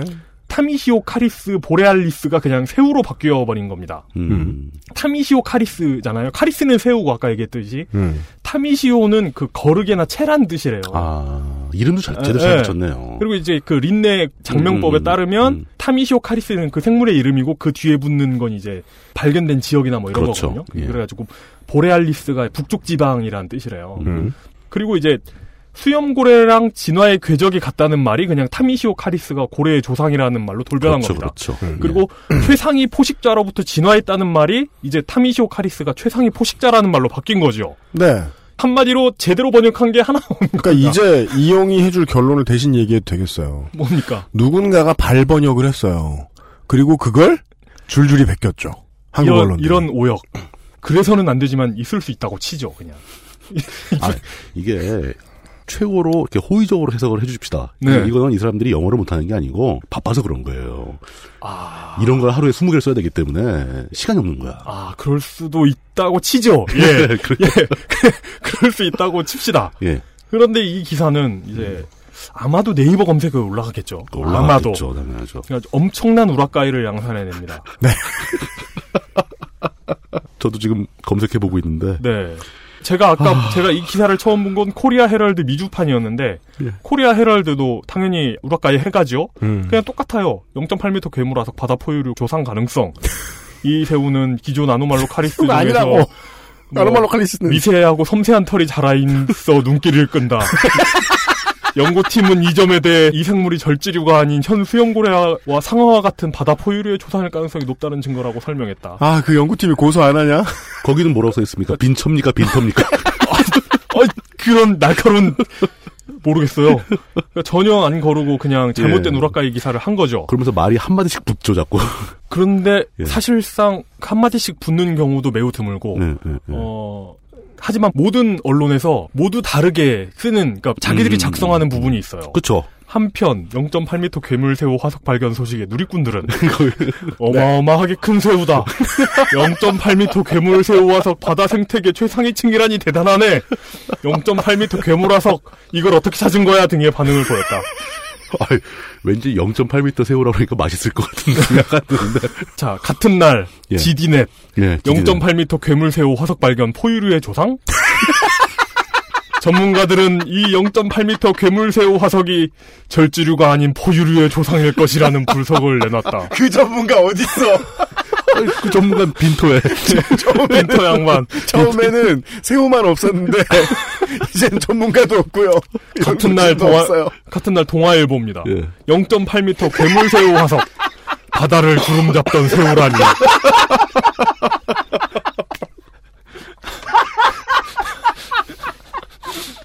야 날카로운 발톱을 이용해 바다새를 최상위 사냥꾼으로 군림했을 것으로 분석했다. 발톱은 어디서 나왔어, 발톱은. 0.8m 괴물새우 화석을 접한 누리꾼들은 바다, 누리꾼이 어딨어? 바다를 주름잡던 새우라니 신기하다 등의 반응을 보였다. 이제 포유류 드립에 의해서 최상위 포식자 드립이 굉장히 넓게 퍼지죠. 네. 그러니까 바닷물을 걸러먹는 대형 생물은 최상위 포식자로부터 진화한다는 말이 이렇게 바뀌어가지고 네. 점점 기정사실화됩니다. 이제 한국의 언론 종사자들은 모두 인류의 조상이 새우라고 믿기 시작했다. 근데 이제 어. 차마 이제 고래의 조상이 새우라고 쓰기 껄끄러운 우라카이 기사들은 이렇게 최상위 포식자 드립만 퍼가기도 해요. 생각 좀 했구나, 퍼가면서. 같은 날 IT 투데이 0.8m 괴물새우 화석 발견 날카로운 발톱까지 갖춰. 발톱 얘기는 발톱 없다니까. 얘네도 포유를 조상 타령하고 있습니다. 그러니까 다른 내용은 똑같고 네티즌 타령만 좀 다릅니다. 해당 소식을 접한 네티즌들은 0.8m 괴물새우 화석 먹었으면 몇 인분이지? 나랑 비슷한 친구가 있네. 그러니까 정말 새우라니까 먹을 거 생각이 딱 나, 어우, 나는 거예요. 0.8m면 80cm니까 먹을만 하죠, 이 정도면. 맛있을 거야, 아마. 그러니까 있다면 그러니까 이런 말도 안 되는 얘기 우라카이 하면서 드는 생각이 그냥 먹는 생각밖에 없는 거야. 그러니까 이게 아마 점심 시간이었겠죠. 그럴 가능성 있죠. 바빠서 밥 먹으러 갈 새도 없으니까. 우리 알잖아요. 그. 사람들 하루에 한 20개 이렇게 우락가이 하는 거. 그렇죠. 그러니까 진짜 삘 꽂히는 날은 30개씩도 하잖아요. 이. 네, 맞아요. 다음날 저 월찬했을 때. 네. 여기서 이제 언급 안 한 인터넷 찌라시들, 제가 이제 소개 안 한 인터넷 찌라시들이 이 음. 기사를 우라카이 하지 않았다고 생각하면 오산입니다. 그러니까 너무 내용이 똑같아가지고 진짜 복붙이어가지고 소개할 필요조차 없어요. 그래가지고 언급을 안 하는 거지. 조선, 스포츠조선, 동아, MBN, 한경, 머니투데이, 파이낸셜 타임즈, 데일리안, 뉴스원, JTBC, 부산일보, 아시아경제, 서울경제, 세계일보 등등 우리가 알고 있는 대부분의 인터넷 언론 음. 대부분이라고 하는 건 어딘가에 안 받아쓴 인터넷 언론도 있을 것 같긴 한데 어딘지는 모르겠다라는 거죠. 그렇습니다. 이 대부분이 이 영터리 기사를 검증 없이 받아 썼습니다. 저도 지금 방금 하나 찾았는데. 예. 지금 여태까지 을품 명단에 없는데요. 네, 어디입니까? SBS 연예 스포츠 사이트에 올라왔는데. 네. 이 기사 중에 눈에 띄는 구절이 한 개 들어갑니다. 뭔데요? 다른 건 다 비슷한데 여기 좀 복붙이 아니라 네. 요약을 한 것 같아요. 문장이 되게 짧게 짧게 끝나고 그 중에 한 문장을 제가 읽어드리겠습니다. 네. 이 생물의 몸 크기는 80cm 정도이며 뛰어난 시력을 자랑한다. 어디서 나왔어? 이거 참 이게 처음엔 깐새우같이 생겼다니까? 이게 최상위 포식자니까 네. 시력이 좋아야 되겠죠. 아, 그렇구나. 아, 자기의 생물적인 지식을 그러니까 동원한 거구나. 다들 이렇게 자기들 나름대로 변주를 합니다. 변주를 하죠. 예. 같은 날 동아 오토 구전 미요네. 예. 0.8m 괴물새우 화석 5억 년 전 새우는 포유류의 조상격이라는 기사가 있습니다. 전문가들은 0.8m 괴물새우 화석을 보고 이 생물은 절지류가 아닌 포유류의 조상일 것이라고 분석한 것으로 알려졌다라는 일반적인 우라카이 기사인데 이 양반은 뭔가 이상한 걸 직감한 것 같아요. 왜요? 그러니까 누리꾼들은 파트에서 이제 자기 생각이 드러나잖아요. 나, 나 배고프다라는 생각. 예. 여기에 의구심이 드러납니다. 0.8m 괴물새우 화석 소식의 누리꾼들은 0.8m 괴물새우 화석 새우가 맞아? 오. 그리고 오. 0.8m 괴물새우 화석 화석만 봐서는 새우인지 모르겠다 등의 반응을 보였다. 아, 이 사람은 그러니까 당연히 새우인지 모르겠죠. 새우가 아니니까. 그러니까 이 사람은 화석을 본 게 아니고 이 저 상상도 네, 이 짤방을 본 거예요. 그렇죠. 예, 짤방 보면 새우같이 안 생겼 안 생겼거든요. 이게. 최소한의 생각을 하고 사는 사람인 거죠. 예. 어딘가 이상한 걸 눈치챈 사람은 그만이 아니었습니다. 같은 날 SBS 스포츠. 그러니까 같은 SBS여도 팀이 달라, 팀이, 팀이 달라요. 0.8m 괴물새우 화석, 포유류의 조상이 새우라고 깜짝 이라는 기사를 보면 0.8m 괴물새우 화석의 네티즌들은 0.8m 괴물새우 화석, 갑각류가 포유류의 조상이야? 등의 반응을 보였다. 이 사람은 조금 더 그러니까 생물학의 조예가 있어. 절지동물문 갑과가문 영갑강 타시미오 카리스가 음. 절지동물문 공화강이고 고래는 척삭동물문 포유강이니까 음. 누가 누구의 조상이고 아니고를 그렇죠. 말할 수가 어. 없는 그냥 완전히 다른 동물이라는 지극히 상식적인 직관이 있는 기자인 거죠. 생물학 개론을 기억한 거네. 네. 깨어있는 우라카이 기자를 발견했다. 네. 이뿐만이 아닙니다. 쿠키뉴스 4월 1일. 심해에 있을지도 몰라 강할 것 같은 0.8m 괴물새우 화석 눈길이라는 기사에서 어, 제목이 창의적이네요. 이 예. 기사의 네티즌 파트에는 예. 포유류의 조상이라니 말도 안 돼 등의 반응을 보였다라고 되어 있습니다. 오. 그리고 또 4월 1일 매경 이코노미 0.8m 괴물새우 화석 고래의 조상 말도 안 되는 소리라는 기사는 제목부터가 예. 이게 잘못된 정보라는 것을 항변하고 있지요. 하지만 내용은 똑같아요. 네, 그러니까 자기들이 생각해도 말은 안 되는데 어쨌든 이렇게 떠돌아다니고. 있으니까 그냥 갖다 붙이긴 하는데 자기가 생각해도 말은 안 되는 거예요. 네. 일단 이 동물은 새우가 아니고요. 고운 털은 몸이 아니라 촉수에 난 거고 이 털이 타미시오. 카리스가 포유류의 조상이라는 증거라는 말은 예. 빈처 교수가 한 적이 없어요. 음. 어. 그러니까 빈처 교수가 한국에서 자기가 하지도 않은 이런 무식한 소리를 했다는 소문이 났다는 걸 알게 되면 얼마나 억울하겠습니까? 음. 명예훼손 고소가 들어오지 않는 것을 보면 이분이 일하느라 바쁘신 게 분명합니다. 음. 그렇습니다. 예. 그건 그렇고 얘네는 왜 또 그 그러니까 기자들이 음. 굉장히 높은 확률로 Tamisiocaris 화석 얘기를 하면서 음. 한50% 확률로 Peytoia라는 생물의 사진을 넣어요. 그냥 사진을 긁어다 쓰기 좀 그랬나 봐요. 음. 그러니까 사자 얘기하면서 고양이 사진 올려놓는 그런 격이죠. 그렇죠, 그렇죠. 그래서 그래요. 음. 어. 원본 기사 에는 그 Tamisiocaris 사진이 한 네댓 장씩 있는데 음. 이런 그 다른 그러니까 엉뚱한 이미지를 검색한 거 아니에요. 그냥 긁어오기 좀 민망하니까. 음. 이런 엉뚱한 이미지 검색할 시간에 원문을 그냥 확인이나 해보는 게 어땠을까 싶어서 좀 아쉬운 마음은 들고요. 음. 그리고 같은 언론이 제목만 조금 바꿔가지고 또 올리기도 하고 하면서 타미시오 카리스는 굉장한 고초를 겪습니다. 부관 참시죠, 정말. 본의 아니게 고래의 조상이 되는 거 하면은. 그러니까 평화롭게 플랑크톤 걸러먹는 그, 아까 빈처 교수가 그랬잖아요. 이게 세상이 포식자. 그, 이런, 이런, 먹다가. 이런 점잖은 거인들이라고 했잖아요. 네. 이 양반들이 어느새 포악한 포식자가 돼버렸죠. 이 우라카이 파동의 진원지는 서울신문인 것으로 추정됩니다. 아, 제일 빨라요? 네. 서울신, 서울신문에 누군가가 바보짓을 했는데. 그러니까 이 문제를 정리하자면, 음. 우리나라 인터넷에 떠다니는 기사들 수준이 얼마나 낮을 수 있는가. 음. 수준 자체는 높은 기사가 있을 수 있다고 치죠. 음. 근데 얼마나 낮은 수준의 과정을 거쳐가지고 작성되느냐가 드러난 사건입니다. 그렇습니다.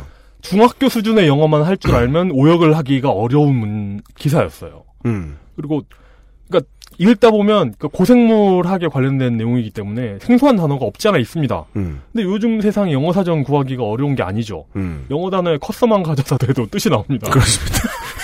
그리고 익스플로러. 예.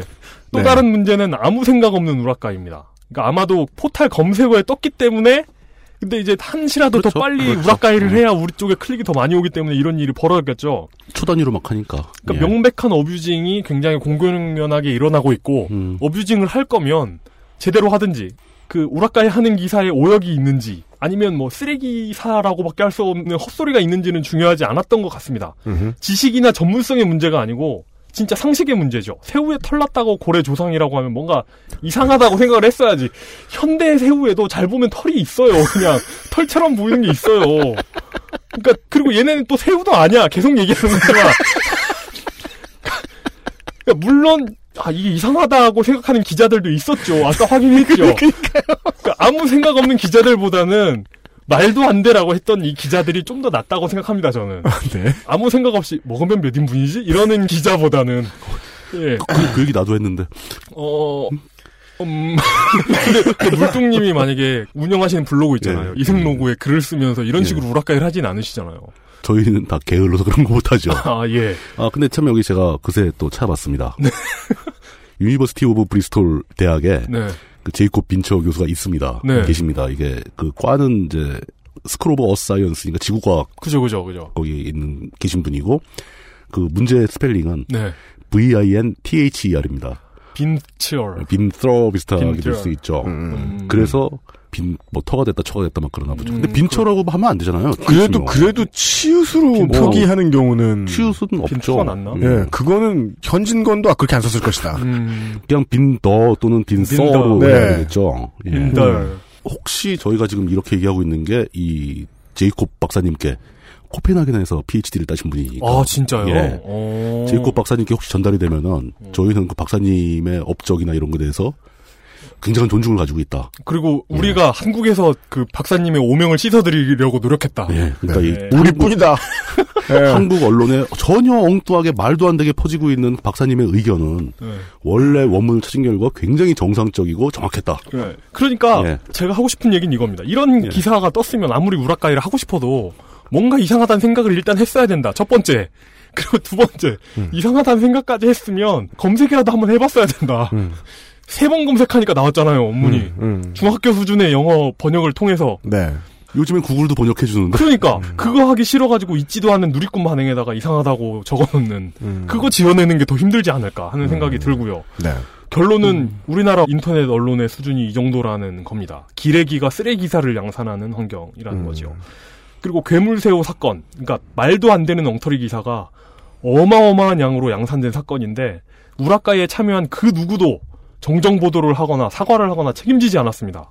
그러기는커녕 더욱 열심히 하고 있죠 이 짓을. 네. 우리 인터넷과 우리 사회의 수준을 심각하게 떨어뜨리는 것과 동시에 우리 사회의 심각한 불안 요소 중 하나가 아닐까 싶습니다. 그리고 한 가지 확실하게 얘기하자면 새우랑 고래는 개통학적으로 거의 아무런 관련이 없습니다. 물론 인간과 영지버섯 정도의 관련이 있다. 어 어찌 보면 그보다는 좀 더 가까울 수 있는데 왜냐하면 개가 같잖아요. 같은 동물계에 네, 있는. 네, 네. 물론 우리 모두가 지구마을 이웃이긴 합니다. 네. 아니야 고래가 새우를 먹잖아요. 아, 그러니까 모두가 지구마을 이웃이에요. 네. 네, 다 같이 우리가 pale blue dot인가? 뭐 이런 그 조그마한 예, 별에서 예. 함께 이 공간을 점유하고 있다는 걸 다시 한번 이렇게 remind 시키면서 음. 예, 자연을 보호했으면 좋겠습니다. 아, 저는 한 가지를 추가적으로 말씀을 드리고 싶은데 네. 음. 좋습니다. 그러니까 어뷰징 전문으로 하는 그 인터넷 언론들은 트래픽 을 얻어야 한다는 과제가 있고 그 과제를 임무를 받은 거니까 네. 그 조직 내에서 임무를 부여받고 음. 진짜 뭐 우리가 농담처럼 얘기하지만 뭐 하루에 20개 30개 어비징 하는 것도 쉬운 일 아니거든요. 그 어려울 뿐 아니라 예. 어, 저는 이게 어떤, 어떤 그 자존감을 파괴하는 행위일 수도 있어요. 외상후 스트레스 장애를 가, 그러니까요. 그 유발시킬 수 있다고 봐요. 근데 이게 더 문제가 되는 것은 그렇게 주어진 조직 간의 경쟁 또 그 어떤 그 클릭으로 인한 수익을 노린 치열한 업무 이것이 만든 문화가 언론사에 한정된 게 아니라 블로거들한테가 퍼지고 있다는 겁니다. 그렇죠. 심각하죠. 아까 그 얼마나 이 우락가를 많이 했는가 검색하다 보니 수시로 개인 블로그가 많이 뜹니다. 네, 맞아요. 예. 이 사람들은 어떤 업무적 압박을 받는 것도 아니에요. 자기는 검색해 볼 수도 있습니다. 네. 시간적 여유도 있죠. 이 사람은 뭐 초단위로 막 해야 되니까 바빠서 못했다고 쳐도 네. 개인 블로거들은 안 그럴 수 있지 않는가. 그렇죠. 그럼 바로 여기서 이런 게 떴을 때 이 기사는 엉터리 기사라는 블로거의 글이 최소한 몇 군데는 올라왔어야 되는 게 아닌가. 음. 전 이게 이 문화가 안 좋은 문화가 확산되고 있다. 아, 그 기자들만 언론사 차원에서 직원들을 고용해서 단체로 시키던 우라카이를 예. 블로거들도 한다. 블로거들도 하죠. 자발적으로. 예. 저는 이게 맞다고 봐요. 그 더러운 일은 민간에 쉽게 퍼져요. 그러니까요. 예. 그 나쁜 문화가 그러니까 더 퍼지는 돼요, 현상. 이거는. 예. 예. 왜냐면 돈 버는 루틴도 알겠고 어떻게 일하는지도 알겠어요. 짧게는 3분, 길게는 20분 정도 시간이 주어집니다. 그렇죠. 어, 하나의 기사거리를 취재하는 데에. 포털의 그 핫한 검색어를 확인하는 게 한 20초 정도 걸릴 테고. 네. 그렇다면 이용이 얘기해 준 그 단계를 거치기가 힘들어요. 음, 맞아요. 예. 근데 진짜 시간 진짜 조금밖에 안 걸렸는데 이거 차, 아, 원문 찾는 거. 저는 양심의 문제라기보단 체제의 산물이라고 봐요. 시스템의 문제죠. 예. 예. 물론 이 체제에 익숙해지면 최근에도 그 트윗 하시기 좋아가지고 안달이 나신 배우 김희성 씨라는 분이 계신데 어, 아, 그분이 또 위- 위키트리하고 또 전투 한 번 하셨어요. 저는 인도 한타님 얘기할 줄 알고. 좀꼭 참고 네, 네. 영향 범위 안에 제가 없으니까. 인도 한타님은 요즘에 저 메이저 막 뭐 주간조선 이런 데고 인터뷰하고 다녀요. 변절의 기운이고 변절의 기운이. 예, 그런 얘기였습니다. 예. 아, 이게 뭐 좀 자주 봐야 암답답하거나 뭐 궁금한 거라도 생기거나 그러지. 근데 저는 갑자기 뜬금없이 든 생각인데 이래서 교회에 가고 싶지 않았어요 어릴 때. 왜, 왜요? 왜, 왜, 왜 이게 갑자기. 한 입만 거쳐도 말이 제대로 전달이 될 리가 없어요. 예. 성경은 그 자체로 원본이 아니잖아요. 그러니까 제가 어릴 때였기 때문에 철이 없었어요. 그래서 아마 그런 쉬운 생각을 했을 거예요. 근데 저는 그것에 대한 불신이 분명했어요. 자기가 먼저 움직이지 않고 나오는 텍스트는 가치가 없단 말이죠. 음. 예. 네. 그랬는데도 불구하고 이제 퍼가고서 뭐, 어, 그것도 취재라고 우기는 사람들도 있는데. 그렇죠. 아, 이용이 파기 좋아하는 과학과 우라카이에 대한 이야기였습니다. 아, 진정한 생물학에 관심 있는 사람이라면 이 기사에서도 하나를 얻을 수 있었죠. 뭡니까? 그러니까 진화라는 게 어떤 형태로 벌어지는가. 예. 무슨 무슨 카리스가 네. 포식자였다가 어떤 수염으로 걸러먹는 거로 가는 진화의 형태가 네. 우리와 같이 존재하고 있는 그 고래들이 진화하는 형태와 유사하게 벌어졌다는 것은 네. 그 당시 바다의 환경이 비슷하게 변했을 가능성이 많고 음. 진화라는 게 어떤 메커니즘으로 벌어지는가에 대해서 새로운 하나의 관점을 주는 네. 좋은 기사를 이따위로 만들어 놔 어떻게 그리고 의외로 Live Science 닷컴은 어, 기사가 괜찮다. 그러니까, 그러니까 그 소재로 활용되지만 원문은 기- 괜찮다. 네, 원문은 괜찮다. 그러니까 찌라시를 읽고 싶은데 그 내용이 궁금하면 예. Daily Mail이나 Metro나 그러니까 영국의 원문 사이트를 들어가서 보시면 되겠어요. 네, 그렇죠. 근데 예. 실제로는 거기 들어가서 보는 분들도 이 찌라시 언론이 계속해서 살아남는 이유는 사람들이 어떻게 반응할지를 알고 조종하는 형태를 갖추고 있기 때문이거든요. 그렇죠. 사람들은 제목을 읽고 화를 내고 싶어서 보는 거잖아요, 실제로. 혹은 리플을 보고 얼마나 화났나 나랑은 다른 생각을 얼마나 가지고 있는 찌질이들이 있나 키보드 배틀이나 떠볼까 실제로는 그 제밥에도 관심이 있는 거기 때문에 아무도 글을 읽지 않잖아요. 어, 다시 얘기해서 아무도 글을 쓰지도 않고 재판단으로는 아무도 글을 읽지도 않고 있는 거죠. 그냥 제목에 이상한 단어 있으면은 조건 반사적으로 마우스 클릭 한 번 하고 뒤로 가기 누르는 것 같아요. 음. 그런 얘기입니다. 그래서 그- 클릭수가 올라간다는 그래서 거죠. 매경 이코노미 그 고래의 조상 말도 안 되는 소리 이런 제목이 나올 수 있는 거죠. 그러니까. 네. 그러면 똑같은 abusing 기사들 중에서 네. 말도 안 돼가 눈에 띄잖아요. 그죠. 그걸 클릭하게 되는 거죠. 네, 청취자 여러분 죄송하게 생각합니다. 왜냐하면 그 알실에서는 좀 진부한 소재니까요. 어, 맞습니다. 예. 아유, 뭐 하- 많이 했죠 이제. 예. 그런데 계속 하는 이유는 뭐냐? 아무도 우리 말고는 안 하니까요. 그리고 점점 늘어나고 있으니까. 그 기자분들 예. 이제 볼 때마다 느끼는 건데 청관율 기자 같은 좋은 분들이 있고 전 뵙진 못했습니다만 좋은 분들이 있고 네가 내 성질을 거르기만 해봐라 아, 라고 지가 세상에서 제일 센 줄 아는 병신 족밥들이 있고 거르기만 해봐라 하니까 그 기자님에게 거스르기만 해봐라 그러니까 하- 학명이 타미시오가 붙은 것 같아요. 수염이 있어가지고 타미시오 기르기 뭐. 음식을 걸러서 먹는. 네. 네 한국 사람들은 원래 띠꺼우면 그제서야 움직이잖아요 저희들도 띠꺼워가지고요 게다가 아무도 안 다루길래 종종 갈궈주고 있습니다 잠깐 쉬었다가 글을 아무도 쓰지 않고 글을 아무도 읽지 않는 시대에 잘 쓴 글들은 어떻게 소비되는가에 대한 얘기를 좀 해보죠 안녕하세요. 홍입니다. 지금 듣고 계신 방송은 히스테리 사건 파일 그것은 알기 싫다입니다. XSFM입니다.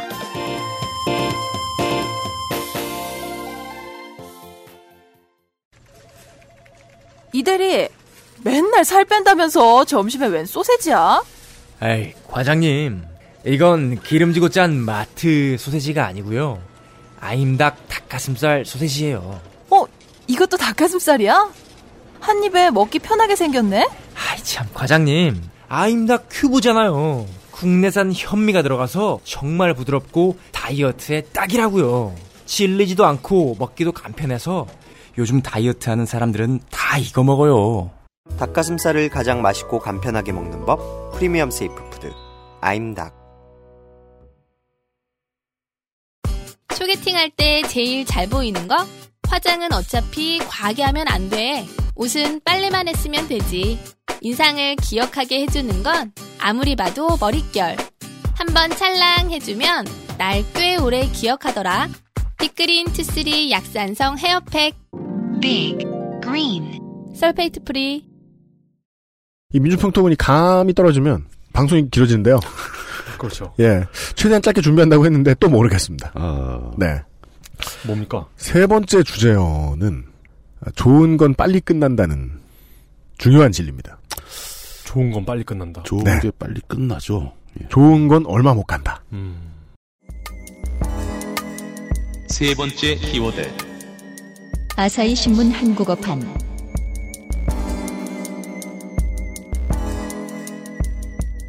아, 물론 어, 잘 문명- 생각하셔야 됩니다. 우리가 이제 지난 회에 추천하면서 느꼈지만 빨리 끝났다고 좋은 건 아닙니다. 어, 그렇죠. 예. 네. 그렇지만 저 사람은 청렴하지만 무능해. 라는 말이 음. 더럽다고 유능한 건 아니듯이. 네네네. 대개는 그렇다는 거죠. 음. 네. 단명한 게 좋은 게 많았다.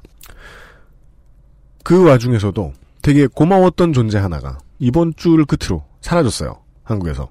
뭐죠? 아, 한국어판 아사히 신문입니다. 아, 네. 그, 그 얘기. 그 얘기구나. 아, 그 매체에 대한 예절을 좀 갖추고자 합니다. 음. 애독자로서. 네. 그러게 아사히 신문은 이거 괴물새우 이거 우라카이 안한 것 같던데.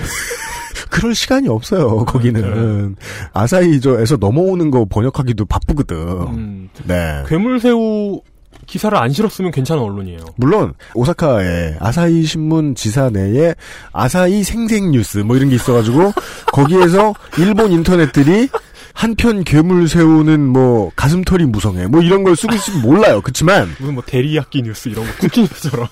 우리는 이제 전통적인 스키야키 뉴스. 네. 네. 우리는 전통적인 일본 메이저 언론사의 지형에 대해서 오늘 좀 볼 수 있을 것 같아요. 아사히 신문을 소개해드리는 시간이 될 거예요. 네. 원래 행적을 밟는 건 고마워서 그렇거든요. 보죠. 아사히라는 말은 여기저기서 많이 있습니다. 네. 아사히 맥주나 그죠. 예, 그걸 수입해 파는 롯데 아사히 주류 이런 데랑 다릅니다. 음. 아사히 신문은 아, 아사히라는 단어가 원래 아침 햇살, 음. 예, 아침 해 이런 뜻입니다. 조일이죠, 조일. 네. 예. 그 동네 이름, 회사 이름 이런 걸 많이 씁니다. 음. 그래서 말씀해 주신 대로 한자 그대로 우리말로 읽으면 조일 신문입니다. 그 이 회사의 트레이드마크 보고 있으면은 거부감이 들어서 사람들이 싫어하는데 실제로는 진보 언론이죠. 전범기의 디자인 한 켠을 형상화하고 있으니까요. 아침 햇살이니까. 네. 예. 바닥에 해가 있고 그 햇빛이 이렇게 쭉쭉 뻗어가는 그 전범기 있잖아요. 음. 근데 그 해가 바닥에 있다 보니까 어, 낙일기다 이렇게 부르는 사람들도 있어요. 음. 아, 석양을. 네, 석양이다 이건. 네. 자, 일본 내에서도 메이저 보통 정해져 있어요. 다섯 개 업체.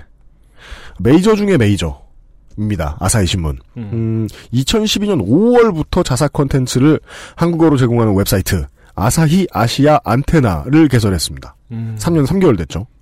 8월 31일입니다. 저희들 녹음하는 기준 이번 주 월요일에 서비스 종료 공지를 했습니다. 네. 이제 번역 안 해준다고. 그냥 외국 회사가 한국 시장 간 보다가 조용히 사라지는 음. 허구한 날 있는 흔한 일인데 아쉬워하는 분들 꽤나 계십니다. 저도 그런 독자 중에 한 사람이고. 그냥 보내기 아쉬운 마음에 대충 갖다 붙이면 일본 언론 데이터 센트럴. 음. 네. 예, 아사히 신문에 대한 간단한 소개입니다. 말씀드린 대로 일본의 전국 발행 신문이 다섯 개가 있어요. 요미우리, 아사히, 니케이, 마이니치, 산케이 이렇게 있습니다. 영향력에 있어서 전국 신문하고 어깨를 나란히 하는 발행 부수 많은 신문 지방지인 주니치가 있는데 발행 지역은 중경 지방에 국한됩니다. 다섯 개의 전국 발행 신문들 사이에서도 레벨 차이가 조금씩 나는데 동경이 근거지인 간토 출신의 요미우리 신문이 가장 큽니다. 음. 야빠에게 흔히 떠오르는 요미우리 자이언츠를 갖고 있는 회사입니다. 실제로. 어, 참고로 요미우리 언론사, 신문사. 네. 얘기는 다음 그할실 시간에 또 나올 겁니다. 그렇습니다. 어, 그래요? 내일 이 시간에 또 나옵니다. 예. 왜냐면은 그 일본 분에 대한 이야기를 하기 아, 때문이죠. 아, 네. 아, 예, 예, 예. 아, 현재까지도 천만 부 세계 최고 발행 부수를 외치고 다니는 신문사입니다. 요미우리는. 그렇죠. 그놈의 규모 자랑을 되게 저열해 보인다 싶을 정도로 열심히 하는데요. 음. 근데 그런 매체의 특징은 예상 가능하듯이 저소득층을 위한 보수지입니다. 음. 요미우리는. 네.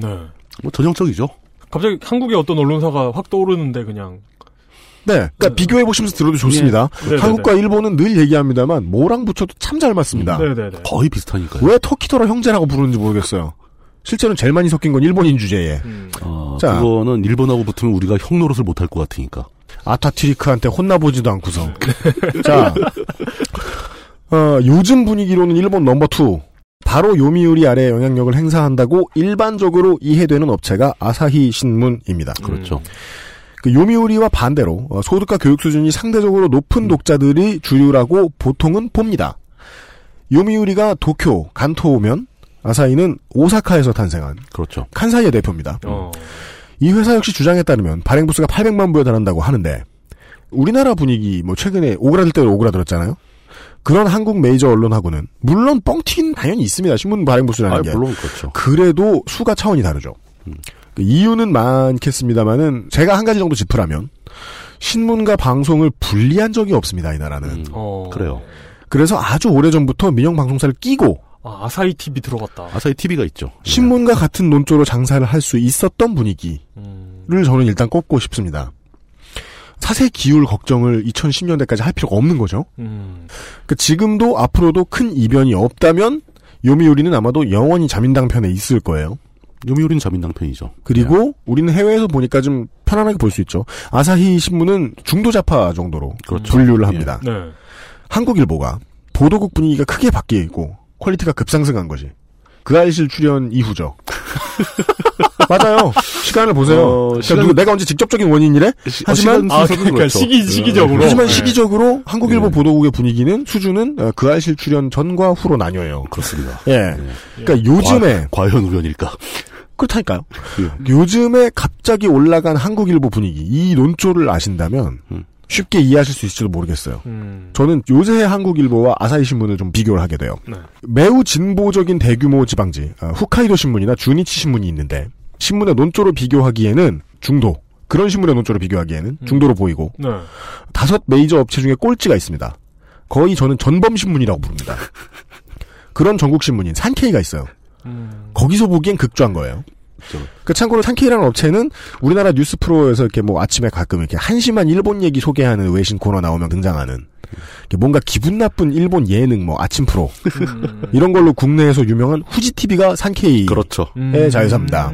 네, 맨날 뭐 유치원에 애들 혈액형별로 갈라가지고 애들 좋아하는 뭐 이런 거 어, 나오는 그런 거 어, 있잖아요. 네. 네. 제가 후지 TV는 굉장히 안 좋아하는데 후지 TV에서 한번 그 참치를 낚시로 잡는 것에 대한 다큐멘터리를 만든 적이 있습니다. 다음 넘어가겠습니다. 그거, 그건 참 재밌었는데 바쁠 때 자를 수 있는 내용 드래프트 1번 물뚝 낚시. 자, 아, 자 물뚝 해산물. 그렇죠. 예. 물뚝과 바다. 네. 아사히도 아사히 테레비를 가지고 있습니다. 아사히 TV 예 굉장히 프로그램 좋은 거 많죠. 그냥 일본말로 읽어드렸습니다. 테레비입니다. 그죠? 아사히 테레비를 가지고 있는데 이 방송사의 저녁 종합 뉴스가 있어요. 보도 스테이션이라는 이름을 가지고 있습니다. 그 전에는 어, 뉴스 스테이션. 사람들은 예능 스테이션이라고도 불렀어요. 음. 너무 재밌다고. 음. 시청률은 들쭉날쭉하지만 뉴스라는 게 일본 내에서 가장 인기 있는 보도 프로그램인 건 분명하다고 합니다. 그러니까 크게 다섯 개 내외의 뉴스 꼭지를 심층 보도하는 형태의 프로그램입니다. 1986년에 필리핀의 민주화 운동할 때 음. 그때 보도가 센세이션을 일으키면서 회사의 큰 히트작이 됩니다. 어. 지면으로 말할 것 같으면 아사히 신문은 80년의 강주 민주화 운동 상쟁도 그렇죠. 아주 자세히 다룬 걸로 유명하거든요. 그 시청자와 밀착하기 위한 전략들이 뉴스마다 있을 텐데 이 회사는 중학생도 알만한 뉴스라는 모토를 내겁니다. 예능의 느낌을 정말 많이 집어넣고 금요일에는 게스트를 불러서 토크쇼 같은 꼭지를 삽입하고 이게 기존 브리핑식 뉴스에 비해서 일본인들의 반응이 워낙 좋았고 지금도 누구 이렇게 떠오르는 느낌이 있죠? 그렇죠. 우리나라 JTBC 뉴스룸의 프로토타입입니다. 그렇죠. 그렇게 봐야죠. 그러니까 한국의 많은 프로그램들이 하는 일이긴 합니다만 PD들이 네. 일본 품에 가져오는 거. 저는 아직까지는 어, 표절치고는 발전적 표절이라고 봅니다. 네. 이식이라고 얘기하죠. 그러면 다른 점이 있다면 JTBC는 모기업 중앙일보와 논조가 정반대인 좀 특이한 케이스죠. 그죠. 네. 그렇지만 아사히는 신문과 TV 보도국이 거의 혼연일체입니다. 아 참고로 JTBC가 설립될 때 그러니까 그 종편이죠. 음. 설립될 때 그 아사히 TV가 지분을 보유한 거로 알고 있습니다. 네. 진짜요? 들었어요. 예. 음. 그러니까 뭐 대주주는 아니고 그러니까 일부 예. 일본 청취자분들 많으니까 뉴스 네. 이제 그 밤되면 보시는 분들은 아실 거예요. 재밌는 것도 똑같다. 그러니까요. 예. 장점을 참 많이 뽑아왔다는 어, 느낌이 들거든요. 잘 그 벤치마킹을 해보면. 긍정적으로 잘 가져온 거죠. 네. 예. 지금까지는 그렇게 봅니다. 음. 네티즌의 반응이 한국과 비슷합니다. 아사히 신문에 대한. 전에 한번 소개해드린 적이 있어요. 아사히 신문을 접한 네티즌들은 네. 일본 내에 일베 상위 호환 사이트가 있죠. 음. 그렇게 볼 수도 있는 음, 음. 투 채널 투 채널. 같은 곳의 네티즌들에게 대차게 까입니다. 음. 별명이 그래서 빨갱이입니다. 부르기도 어렵죠 일본 말로는. 근데 그렇게 부릅니다. 그 일본에선 종북이라고 말할 수 없잖아요. 음, 일본은 북한이 홋카이도인데. 그리고 또 공산당이 꼭 외국인들이랑 친한 것도 아니에요. 그죠. 그렇지만 공산당과 조선인을 어떻게든 엮죠. 그거 맞아요. 예. 투 채널의 찌질이들은. 음. 그러 고 싶어 하죠. 네. 그 이미지로 부르는 이름이에요. 음. 빨갱이 희. 아니 그러면 우리말 단어를 갖다 쓴다는 얘기예요? 저는 그것까지는 모르겠는데 원래 없던 말이 만들어진 거란 얘기는 들었어요. 그 영향을 약간 받긴 받았겠죠. 네. 그렇지만. 예. 음. 우리나라 민물고기 이름이잖아요. 그러니까요. 80년대 말에는 극우 백색 테러범의 총격에 기자가 사망하는 일이 발생하기도 합니다. 음. 어이구. 그 사건은 그 사건은 기억이 나는 것 같습니다. 네. 그러니까 늘 자민당 일색이니까 한국에서 보는 일본은 다들 그냥 일본만 쭉쭉 찍어주나 보다라고 생각하는데 실제로는 부산과 비슷합니다. 그러니까 보수와 진보가 양분을 하고 있는 거예요. 그렇죠. 네. 예. 근데 그런 일본인들 국민 정서에서 항상 보수가 승리하게 해주는 가장 큰 열쇠는 보통 우리나라와 비슷한 민족주의입니다. 음. 근데 이제 일본에서는 더 심하게 예. 역사가 오래된 다른 말로는 외국인 혐오입니다. 음. 이 민족주의는. 근데 아사히 신문은 요미우리하고 다르게 일본의 전쟁 범죄에 의한 피해 사례 취재도 매우 좋은 퀄리티로 종종 보여졌기 때문에 음. 그러고도 800만 부를 판다는 게 이해가 안 될 정도로 음. 아, 그, 그 문제 관련해서는 아사히가 굉장히 좋은 사설도 많이 쓰고, 네. 아, 이 사람들은 진짜 제대로 생각을 하고 있는 사람들인 것 같다라는 느낌을 주죠. 근데 이런 언론이 800만 부 팔리고 사실 이 800만 부라는 게 음. 그러니까 그 요즘 세상에 일본 정도 되는 나라에서 800만 부 판다는 건 정말 대단한 거잖아요. 대단하죠. 예. 이런 나라에서 정권이 그렇게 안 바뀌는 것도 참 신기하긴 하네요. 그러니까 답은 아까 말씀드렸죠. 네, 있는 거죠. 요미우린 천만 부. 예. 부산 느낌, 네. 부산 민주당. 항상, 항상 그쪽이 조금 더 센 거예요, 그냥. 네. 그래서 극우 세력 사이에서는 에, 원래 헛소문이 많잖아요. 그렇죠. 아사히 신문 사원의 70%가 제일 한국인이라는 헛소문도 돌아다닙니다. 오. 음. 롯데보다 한국 기업에 가까운데.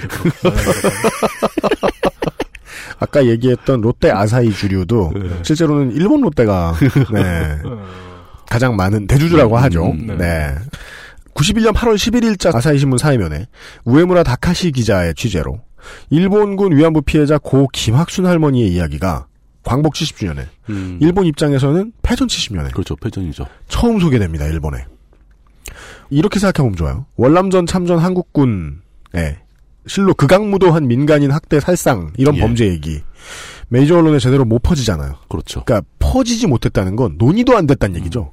음. 그런 한국의 흉흉한 분위기를 떠올려 보면 우에무라 기자나 아사히 신문이 무슨 곤란을 겪었을지 상상하는 게 어렵진 않아요. 음. 일본 내에서 날조 기자다, 그렇죠. 매국노다 음. 이런 말을 귀에 못이 박히도록 들었다고 하죠. 뭐 배신자, 배신자 얘기 듣겠죠. 일본도 정치 환경 참 말만 들어도 참 답답하다. 뭔 소리야? 똑같은데. 아, 그러니까 그러니까 일본도 그러니까 친근감을 느끼어야 네. 되는 상황. 왠지 익숙하다, 뭐 네. 적응이 쉽다, 뭐 이런 거. 원래 저널리스트가 원칙을 고수하고 뭐 탐사보도 열심히 한 다음에 본대로 보도를 하면 보통 탄압은 전방위로 들어옵니다. 그렇죠. 모든 분야에서 다 들어오죠. 예. 80년에 광주 민주화운동 당시 이제 학살 심층 보도를 하고 보도가 된 다음에 겨우 두 달 뒤에 전두환 정권에 의해서 서울지국 설립허가를 취소당하고 특파원들이 추방당했던 기록이 맞습니다. 음. 있습니다. 네. 아사히 신문에. 시계를 좀 뒤로 가봅시다. 31년 후에 2011년 3월에 동일본 대지진이죠. 예. 후쿠시마 원전 사고가 되게 일본에 정말 많은 것들을 바꿔놨는데 그렇죠. 아사히 신문의 경우에는 진보적인 논조가 되게 강화가 되면서 네. 그때 어차피 자민당 친화적인 언론은 아니었으니까 그 위상이 덕분에 팍 올라갑니다. 음.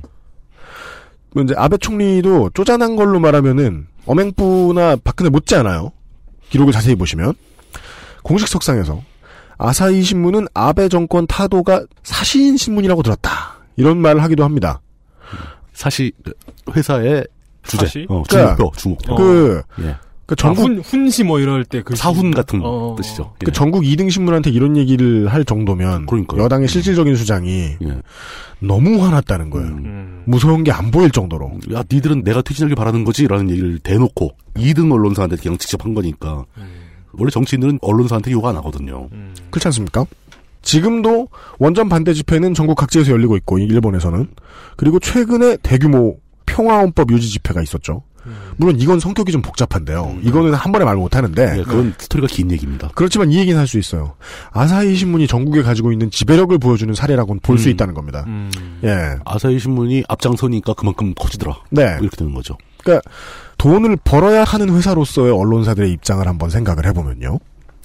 메이저 업체들 중에 발행부수 5위의 산교게이자이, 산케이 신문은 지면을 딱 펼치면 느낌이 동아일보.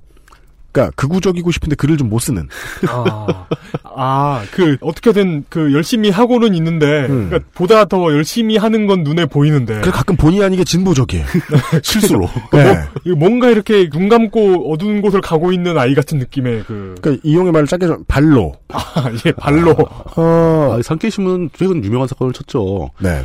만약에 대한민국 정권, 뭐 청와대가 일본의 언론하고 싸운다면은 음. 아사히일 줄 알았어요. 네. 근데 산케이죠. 지금 박 근혜 청와대는 산케이하고 싸우고 있잖아요. 음, 그렇습니다. 맞아, 맞아. 네. 그러니까 일본 극우의 성격은 혐한이기 때문이죠. 그렇죠. 그렇습니다. 그것 가장 중요한 그런 거죠. 코드는 그렇습니다. 자 그래서 요번에 뭐저 산케이에서 그것도 실었잖아요. 구한말 민비 뭐 저 명성황후 네. 그 암살 당한 얘기 뭐 이런 거 실어가지고 음. 청와대를 노린 겨냥한 거 아니냐 뭐 이러면서 또 막 화내고 막 그랬잖아요. 네. 저는 그게 좀 약간 특이한 느낌이 드는데 음. 물론 청와대가 산케이 기자를 먼저 추방시키거나 뭐, 뭐 입국할 때 잡고 막 그랬었잖아요. 네. 그 느낌으로 야 산케이가 굉장히 일본에서 극우 신문인데 음. 그 신문하고 싸울 정도면 우리 청와대는 뭐냐 음. 뭐 이런 느낌이 약간 들었고요. 음. 민노당이냐. 근데 예. 아니죠. 그러니까 여기서 알 수 있는 중요한 원칙이죠. 예, 예, 예. 서로 다른 나라의 극우들은 서로 싫어하게 돼 있다. 그거 바로 그거 같아요. 예. 극우는 본질적으로 본질- 애국을 깝니다. 그 본질적으로 음. 그 우리 밖에 있는 뭔가를 외부를 다 싫어하는 아, 거예요. 아. 예. 그래서 그런 거. 그래서 이 나라의 극우는 예. 저 나라의 중도 좌파 친합니다. 그러니까 저, 저 중도 좌파는 우리를 잘 대해주거든. 그러니까 예. 제가 그런 얘기 많이 몇 번 했었잖아요. 한국에 LA에 사시는 건너간 지 오래된 예. 이제 1세대 어르신들은 한국을 바라볼 때는 존나게 보수적인데 엄청나게 극, 극단적인 보수죠. 미국에서는 민주당 안 찍으면 죽는다는 걸 알고 계세요. 당연하죠. 왜냐? 소수민족 정책이 뭐 진보적일수록 좋으니까. 이민자 정책 그런 것 때문에 민주당 좋아하고 뉴욕타임스 좋아하고 그럽니다. 예. 그, 이런, 이런 이중적인 어떤 그런 세계관에 계시는 분들이 의외로 굉장히 많더라고요. 서로 관계가 이해관계가 직접적으로 얽히지 않을 때는 둘이 딱 봐도 비슷해 보이는 나경원과 사라페일리는 친하게 지낼 수 있어요. 근데 만약에 둘 다 정권을 잡았죠? 예. 그러면 도널드 트럼프 정부는 나만의 전쟁을 치를지도 몰라요.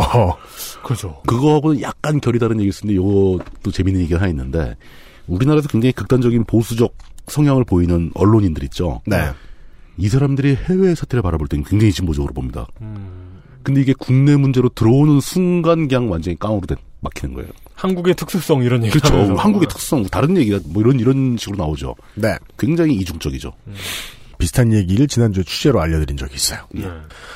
그 사실 동아일보만 해도 좀 칭찬이고요. 제 느낌은요. 제가 이제 일본어가 시원치가 않아서 모르겠는데 국내 인터넷 극우 매체 정도 떠올리게 저는 독립신문쯤이나 떠올리게 하는 네, 이게 이제 좀 그래요.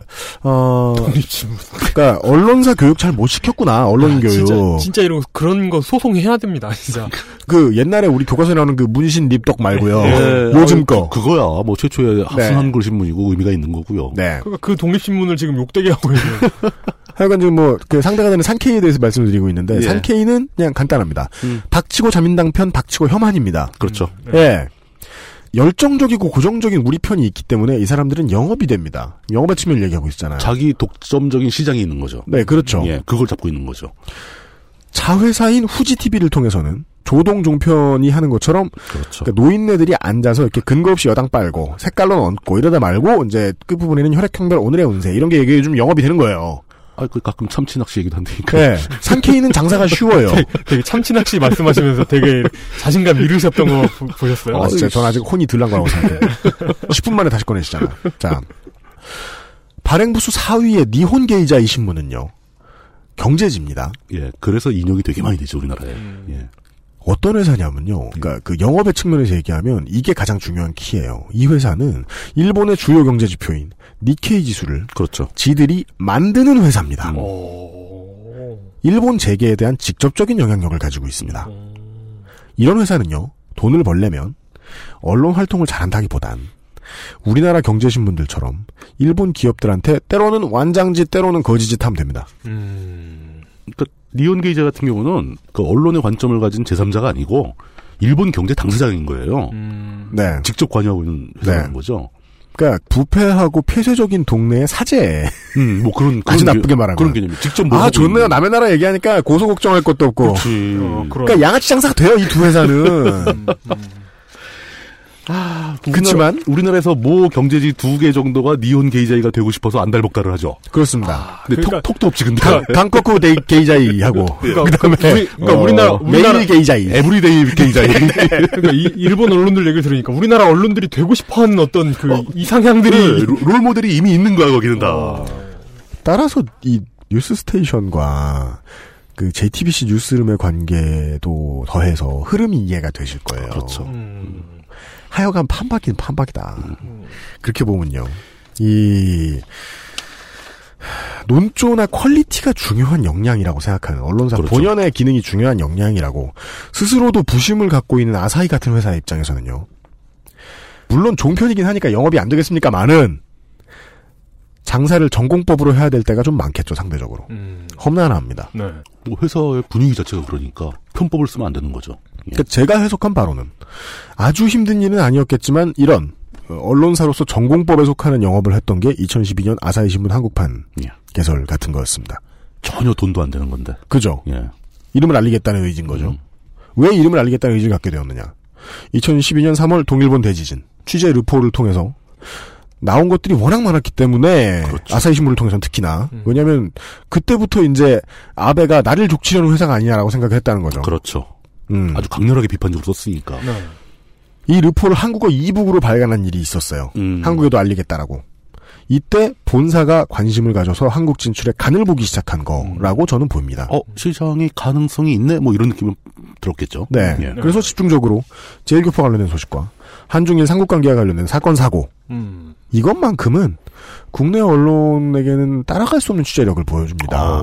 한국어로 봐서 알게 됐지만요. 예. 기사의 레벨이 달랐죠. 예. 그러니까 정보력은 뛰어났고 우리 입장에선 다른 나라니까 정파성도 적어요 기사가. 음. 그 덕분에 조용히 열심히 보시는 분들이 꽤 많았는데 어, 저 트위터로 구독하는 얼마 안 되는. 네 예. 보시는 분들이 너무 조용해서인지 실제로는 아마 영업 이익 산출이 안 됐겠죠. 당연했죠. 다른 회사들은 그 발기부전 뭐 괴물새우 괴물새우 아니 그러니까 그 광고 광고 말이야 광고 아, 광고. 예. 어. 내가 아까 본 거 예, 그. 유튜브에 유명한 예. 화장하는 여자분 이거 뭐 쭉쭉쭉쭉 걸려 있잖아요 이중삼중으로 아사히는 그런 거 없었죠. 예 아사히는 언제나 그 아사히 TV의 마스코트 그 덕후 같이 생긴 그 캐릭터 있어요 그것만 늘 나와요 순국한 아, 진- 표정으로 써 있고 아, 진짜 그 인터넷 언론 보면 그 광고 때문에 진짜, 아, 진짜 너무, 혐오스러운 광고도 너무 많고. 그나마 PC는 그래도 기사 내용이 좀 보이는데 모바일에서는 기사가 아예 안 보이는 사이트도 있습니다. 아, 정말, 맞아요. 정말 심각합니다. 예. 제가 이제 안드로이드 기기들이 이제 많이 발전했다라는 걸 느낀 게 네.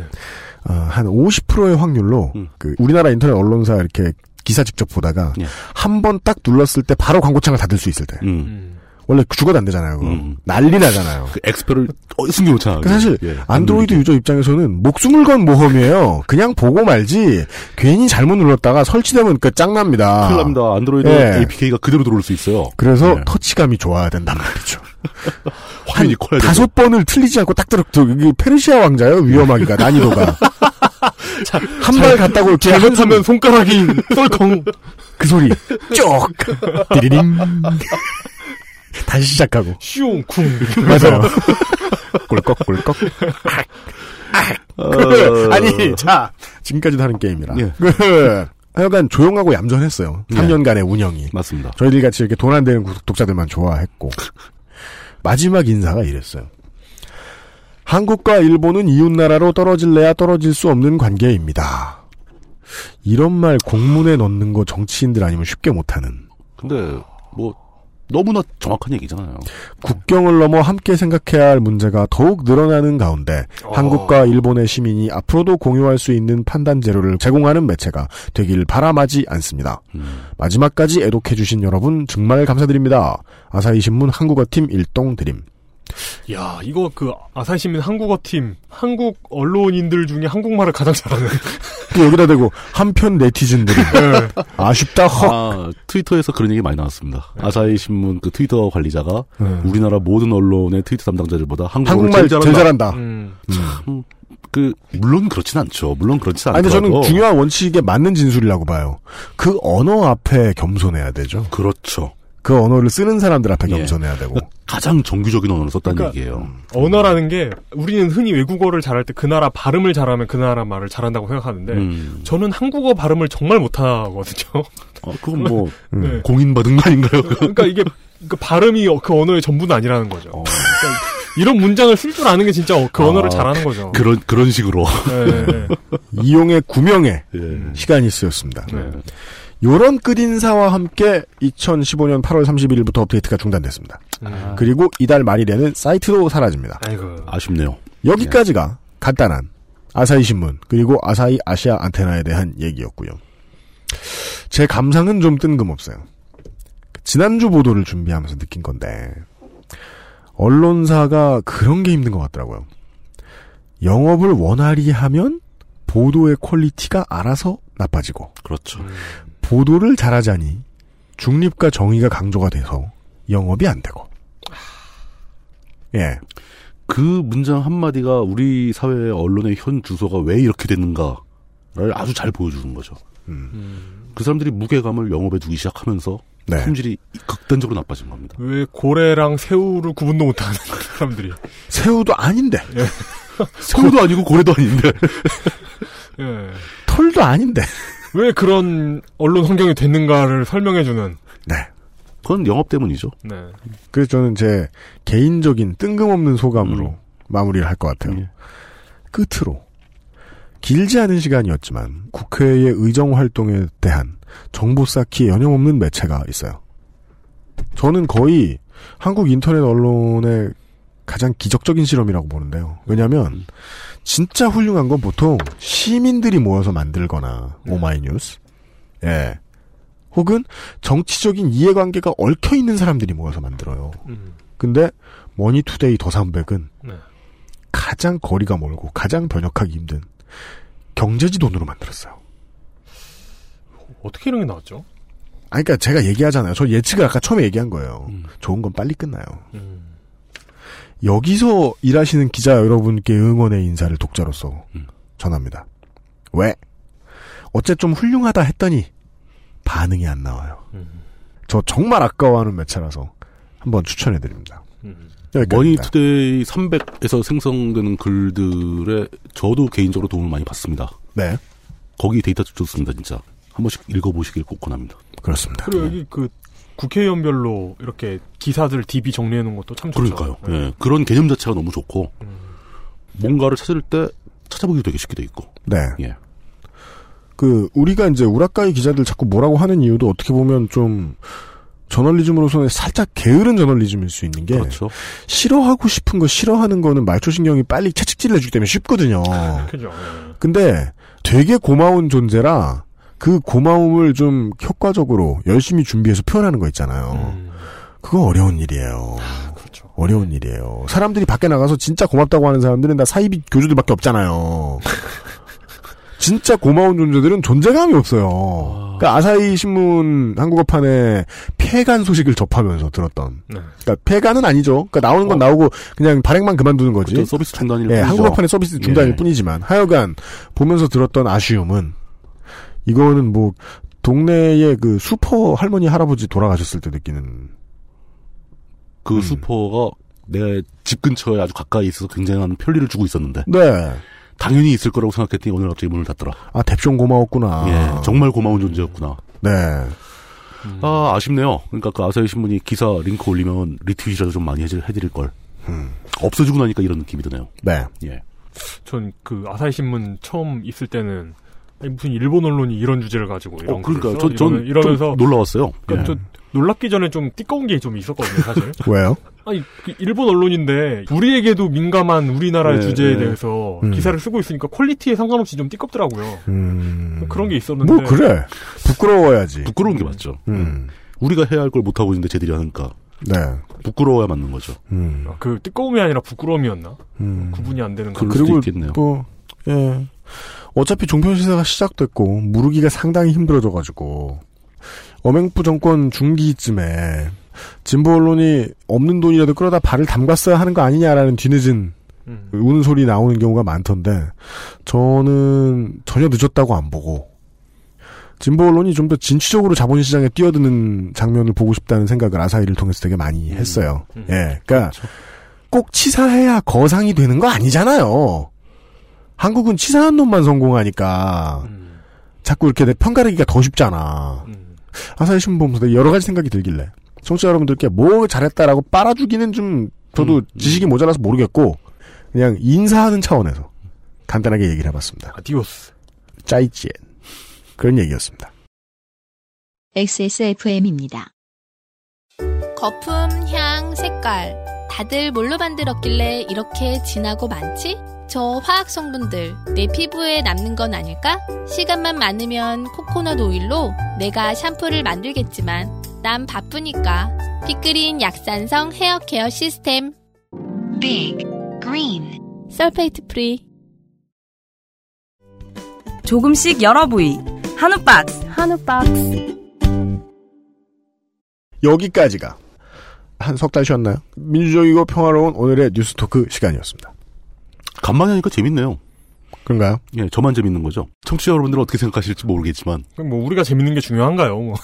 아, 그것도 중요하지. 아, 그런가. 아까 그 얘기 했잖아요. 뭐죠?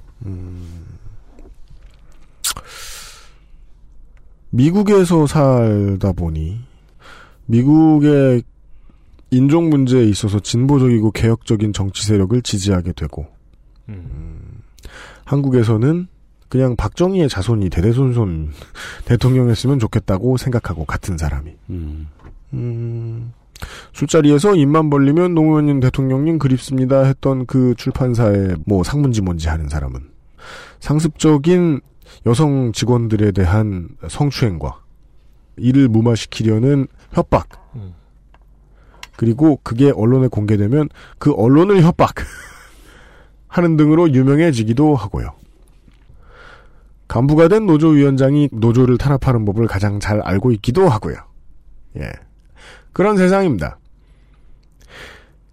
입장에 따라서 사람들의 병맛은 되게 찬란한 각도로 빛나고 있다는 걸 이해를 하시고 마음을 먹고 가시면 고향 가서 싸우지 않을 확률이 매우 높습니다. 그 얘기는 다음 주에 또 해야 되는데요. 그렇죠. 아까 왜냐하면은 진짜 설날 스트레스, 명절 스트레스는요 한 반년 간단 말이에요. 아우, 예. 그러니까 그때 그때 캠페인을 해야 되겠어요. 그러니까 이게 이미 명절이 좀 많이 남았잖아요. 다음 주에 얘기해도 되고 뭐 그런데 먼저 남았을 때는 어떤 전략적인 면에서 싸움을 피하는 법을 이야기하고 그리고 명절이 임박했을 때는 상처를 치유하는 이제 전술적인 면에서 어떻게 피할 것인가 각각 개별적인 상황에서 아, 저는 그나마 좀 다행인 게 저희 집안은 작년에도 말씀드렸지만 네. 아예 말을 안 하고 안 싸우는 쪽이라서 어. 그건 편합니다. 대신에 저는 이제 어떤 타격을 받냐면은 벌초를 해야 되잖아요. 네. 제가 진짜 40대 후반에 제가 막내라서 음. 제가 예초기를 들어야 됩니다. 그거 들고 한 몇 시간 딱 하고 뭐 산소 몇 군데 이렇게 다 벌초하잖아요. 네. 오른팔 근육이 이제 마비에 가깝게 돼가지고 음. 이 숟가락질이 안 될 정도로 후들후들 떨리고 어. 그래서 그걸 올해는 좀 어떻게 피해 보고자 네. 미리 이제 근력 운동을 좀 하고 있는데 효과가 어떨지 모르겠네요. 그걸 피하는 더 좋은 방법은 근력 운동보다 예. 전기톱이나 예촉이 아닐까 하는 아, 생각. 그 예초기 자체가 예초기를 들- 예초기를 들어도 힘들어요. 예초기 들고 몇 시간 하면 오른팔이 막 그냥 막 아 그래요? 예. 힘들죠. 아, 이제 그 집안의 대표가 바뀌는데 따님이 하셔야죠 이제 내년부터는. 아, 그, 근데 그게 문제는 또 네. 이제 문화가 바뀌었잖아요. 네. 우리 세대 아래 세대는 음. 벌초 작업에 참여를 안 한다는 거죠. 아 그래요? 예. 그냥 막내세 막내예요 막내.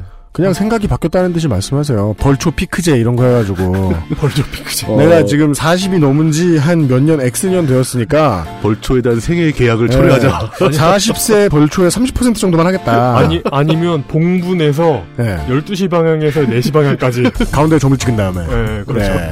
뭐 그런 식으로. 저 조상님들이 이해하실 겁니다. 네. 아 힘들어요. 벌초하면 힘들어. 전에는 뭐 벌도 한번 써가지고 벌초하다가. 우리 모두의 병맛에 대해서 이야기하는 히스테리 사건 파일 그것은 알기 싫다. 내일 이 시간에 독재의 병맛에 대해 한 달 만에 아, 한주 늦었죠? 예 들고 찾아오도록 하겠습니다. UMC의 책임 프로듀서 물뚝심송 상임고문 이용 상 임수석 이현아 기술행정관이 수고하고 있습니다. 내일 뵙죠. 안녕히 계십시오. 수고하셨습니다. 감사합니다. XSFM입니다. I D W K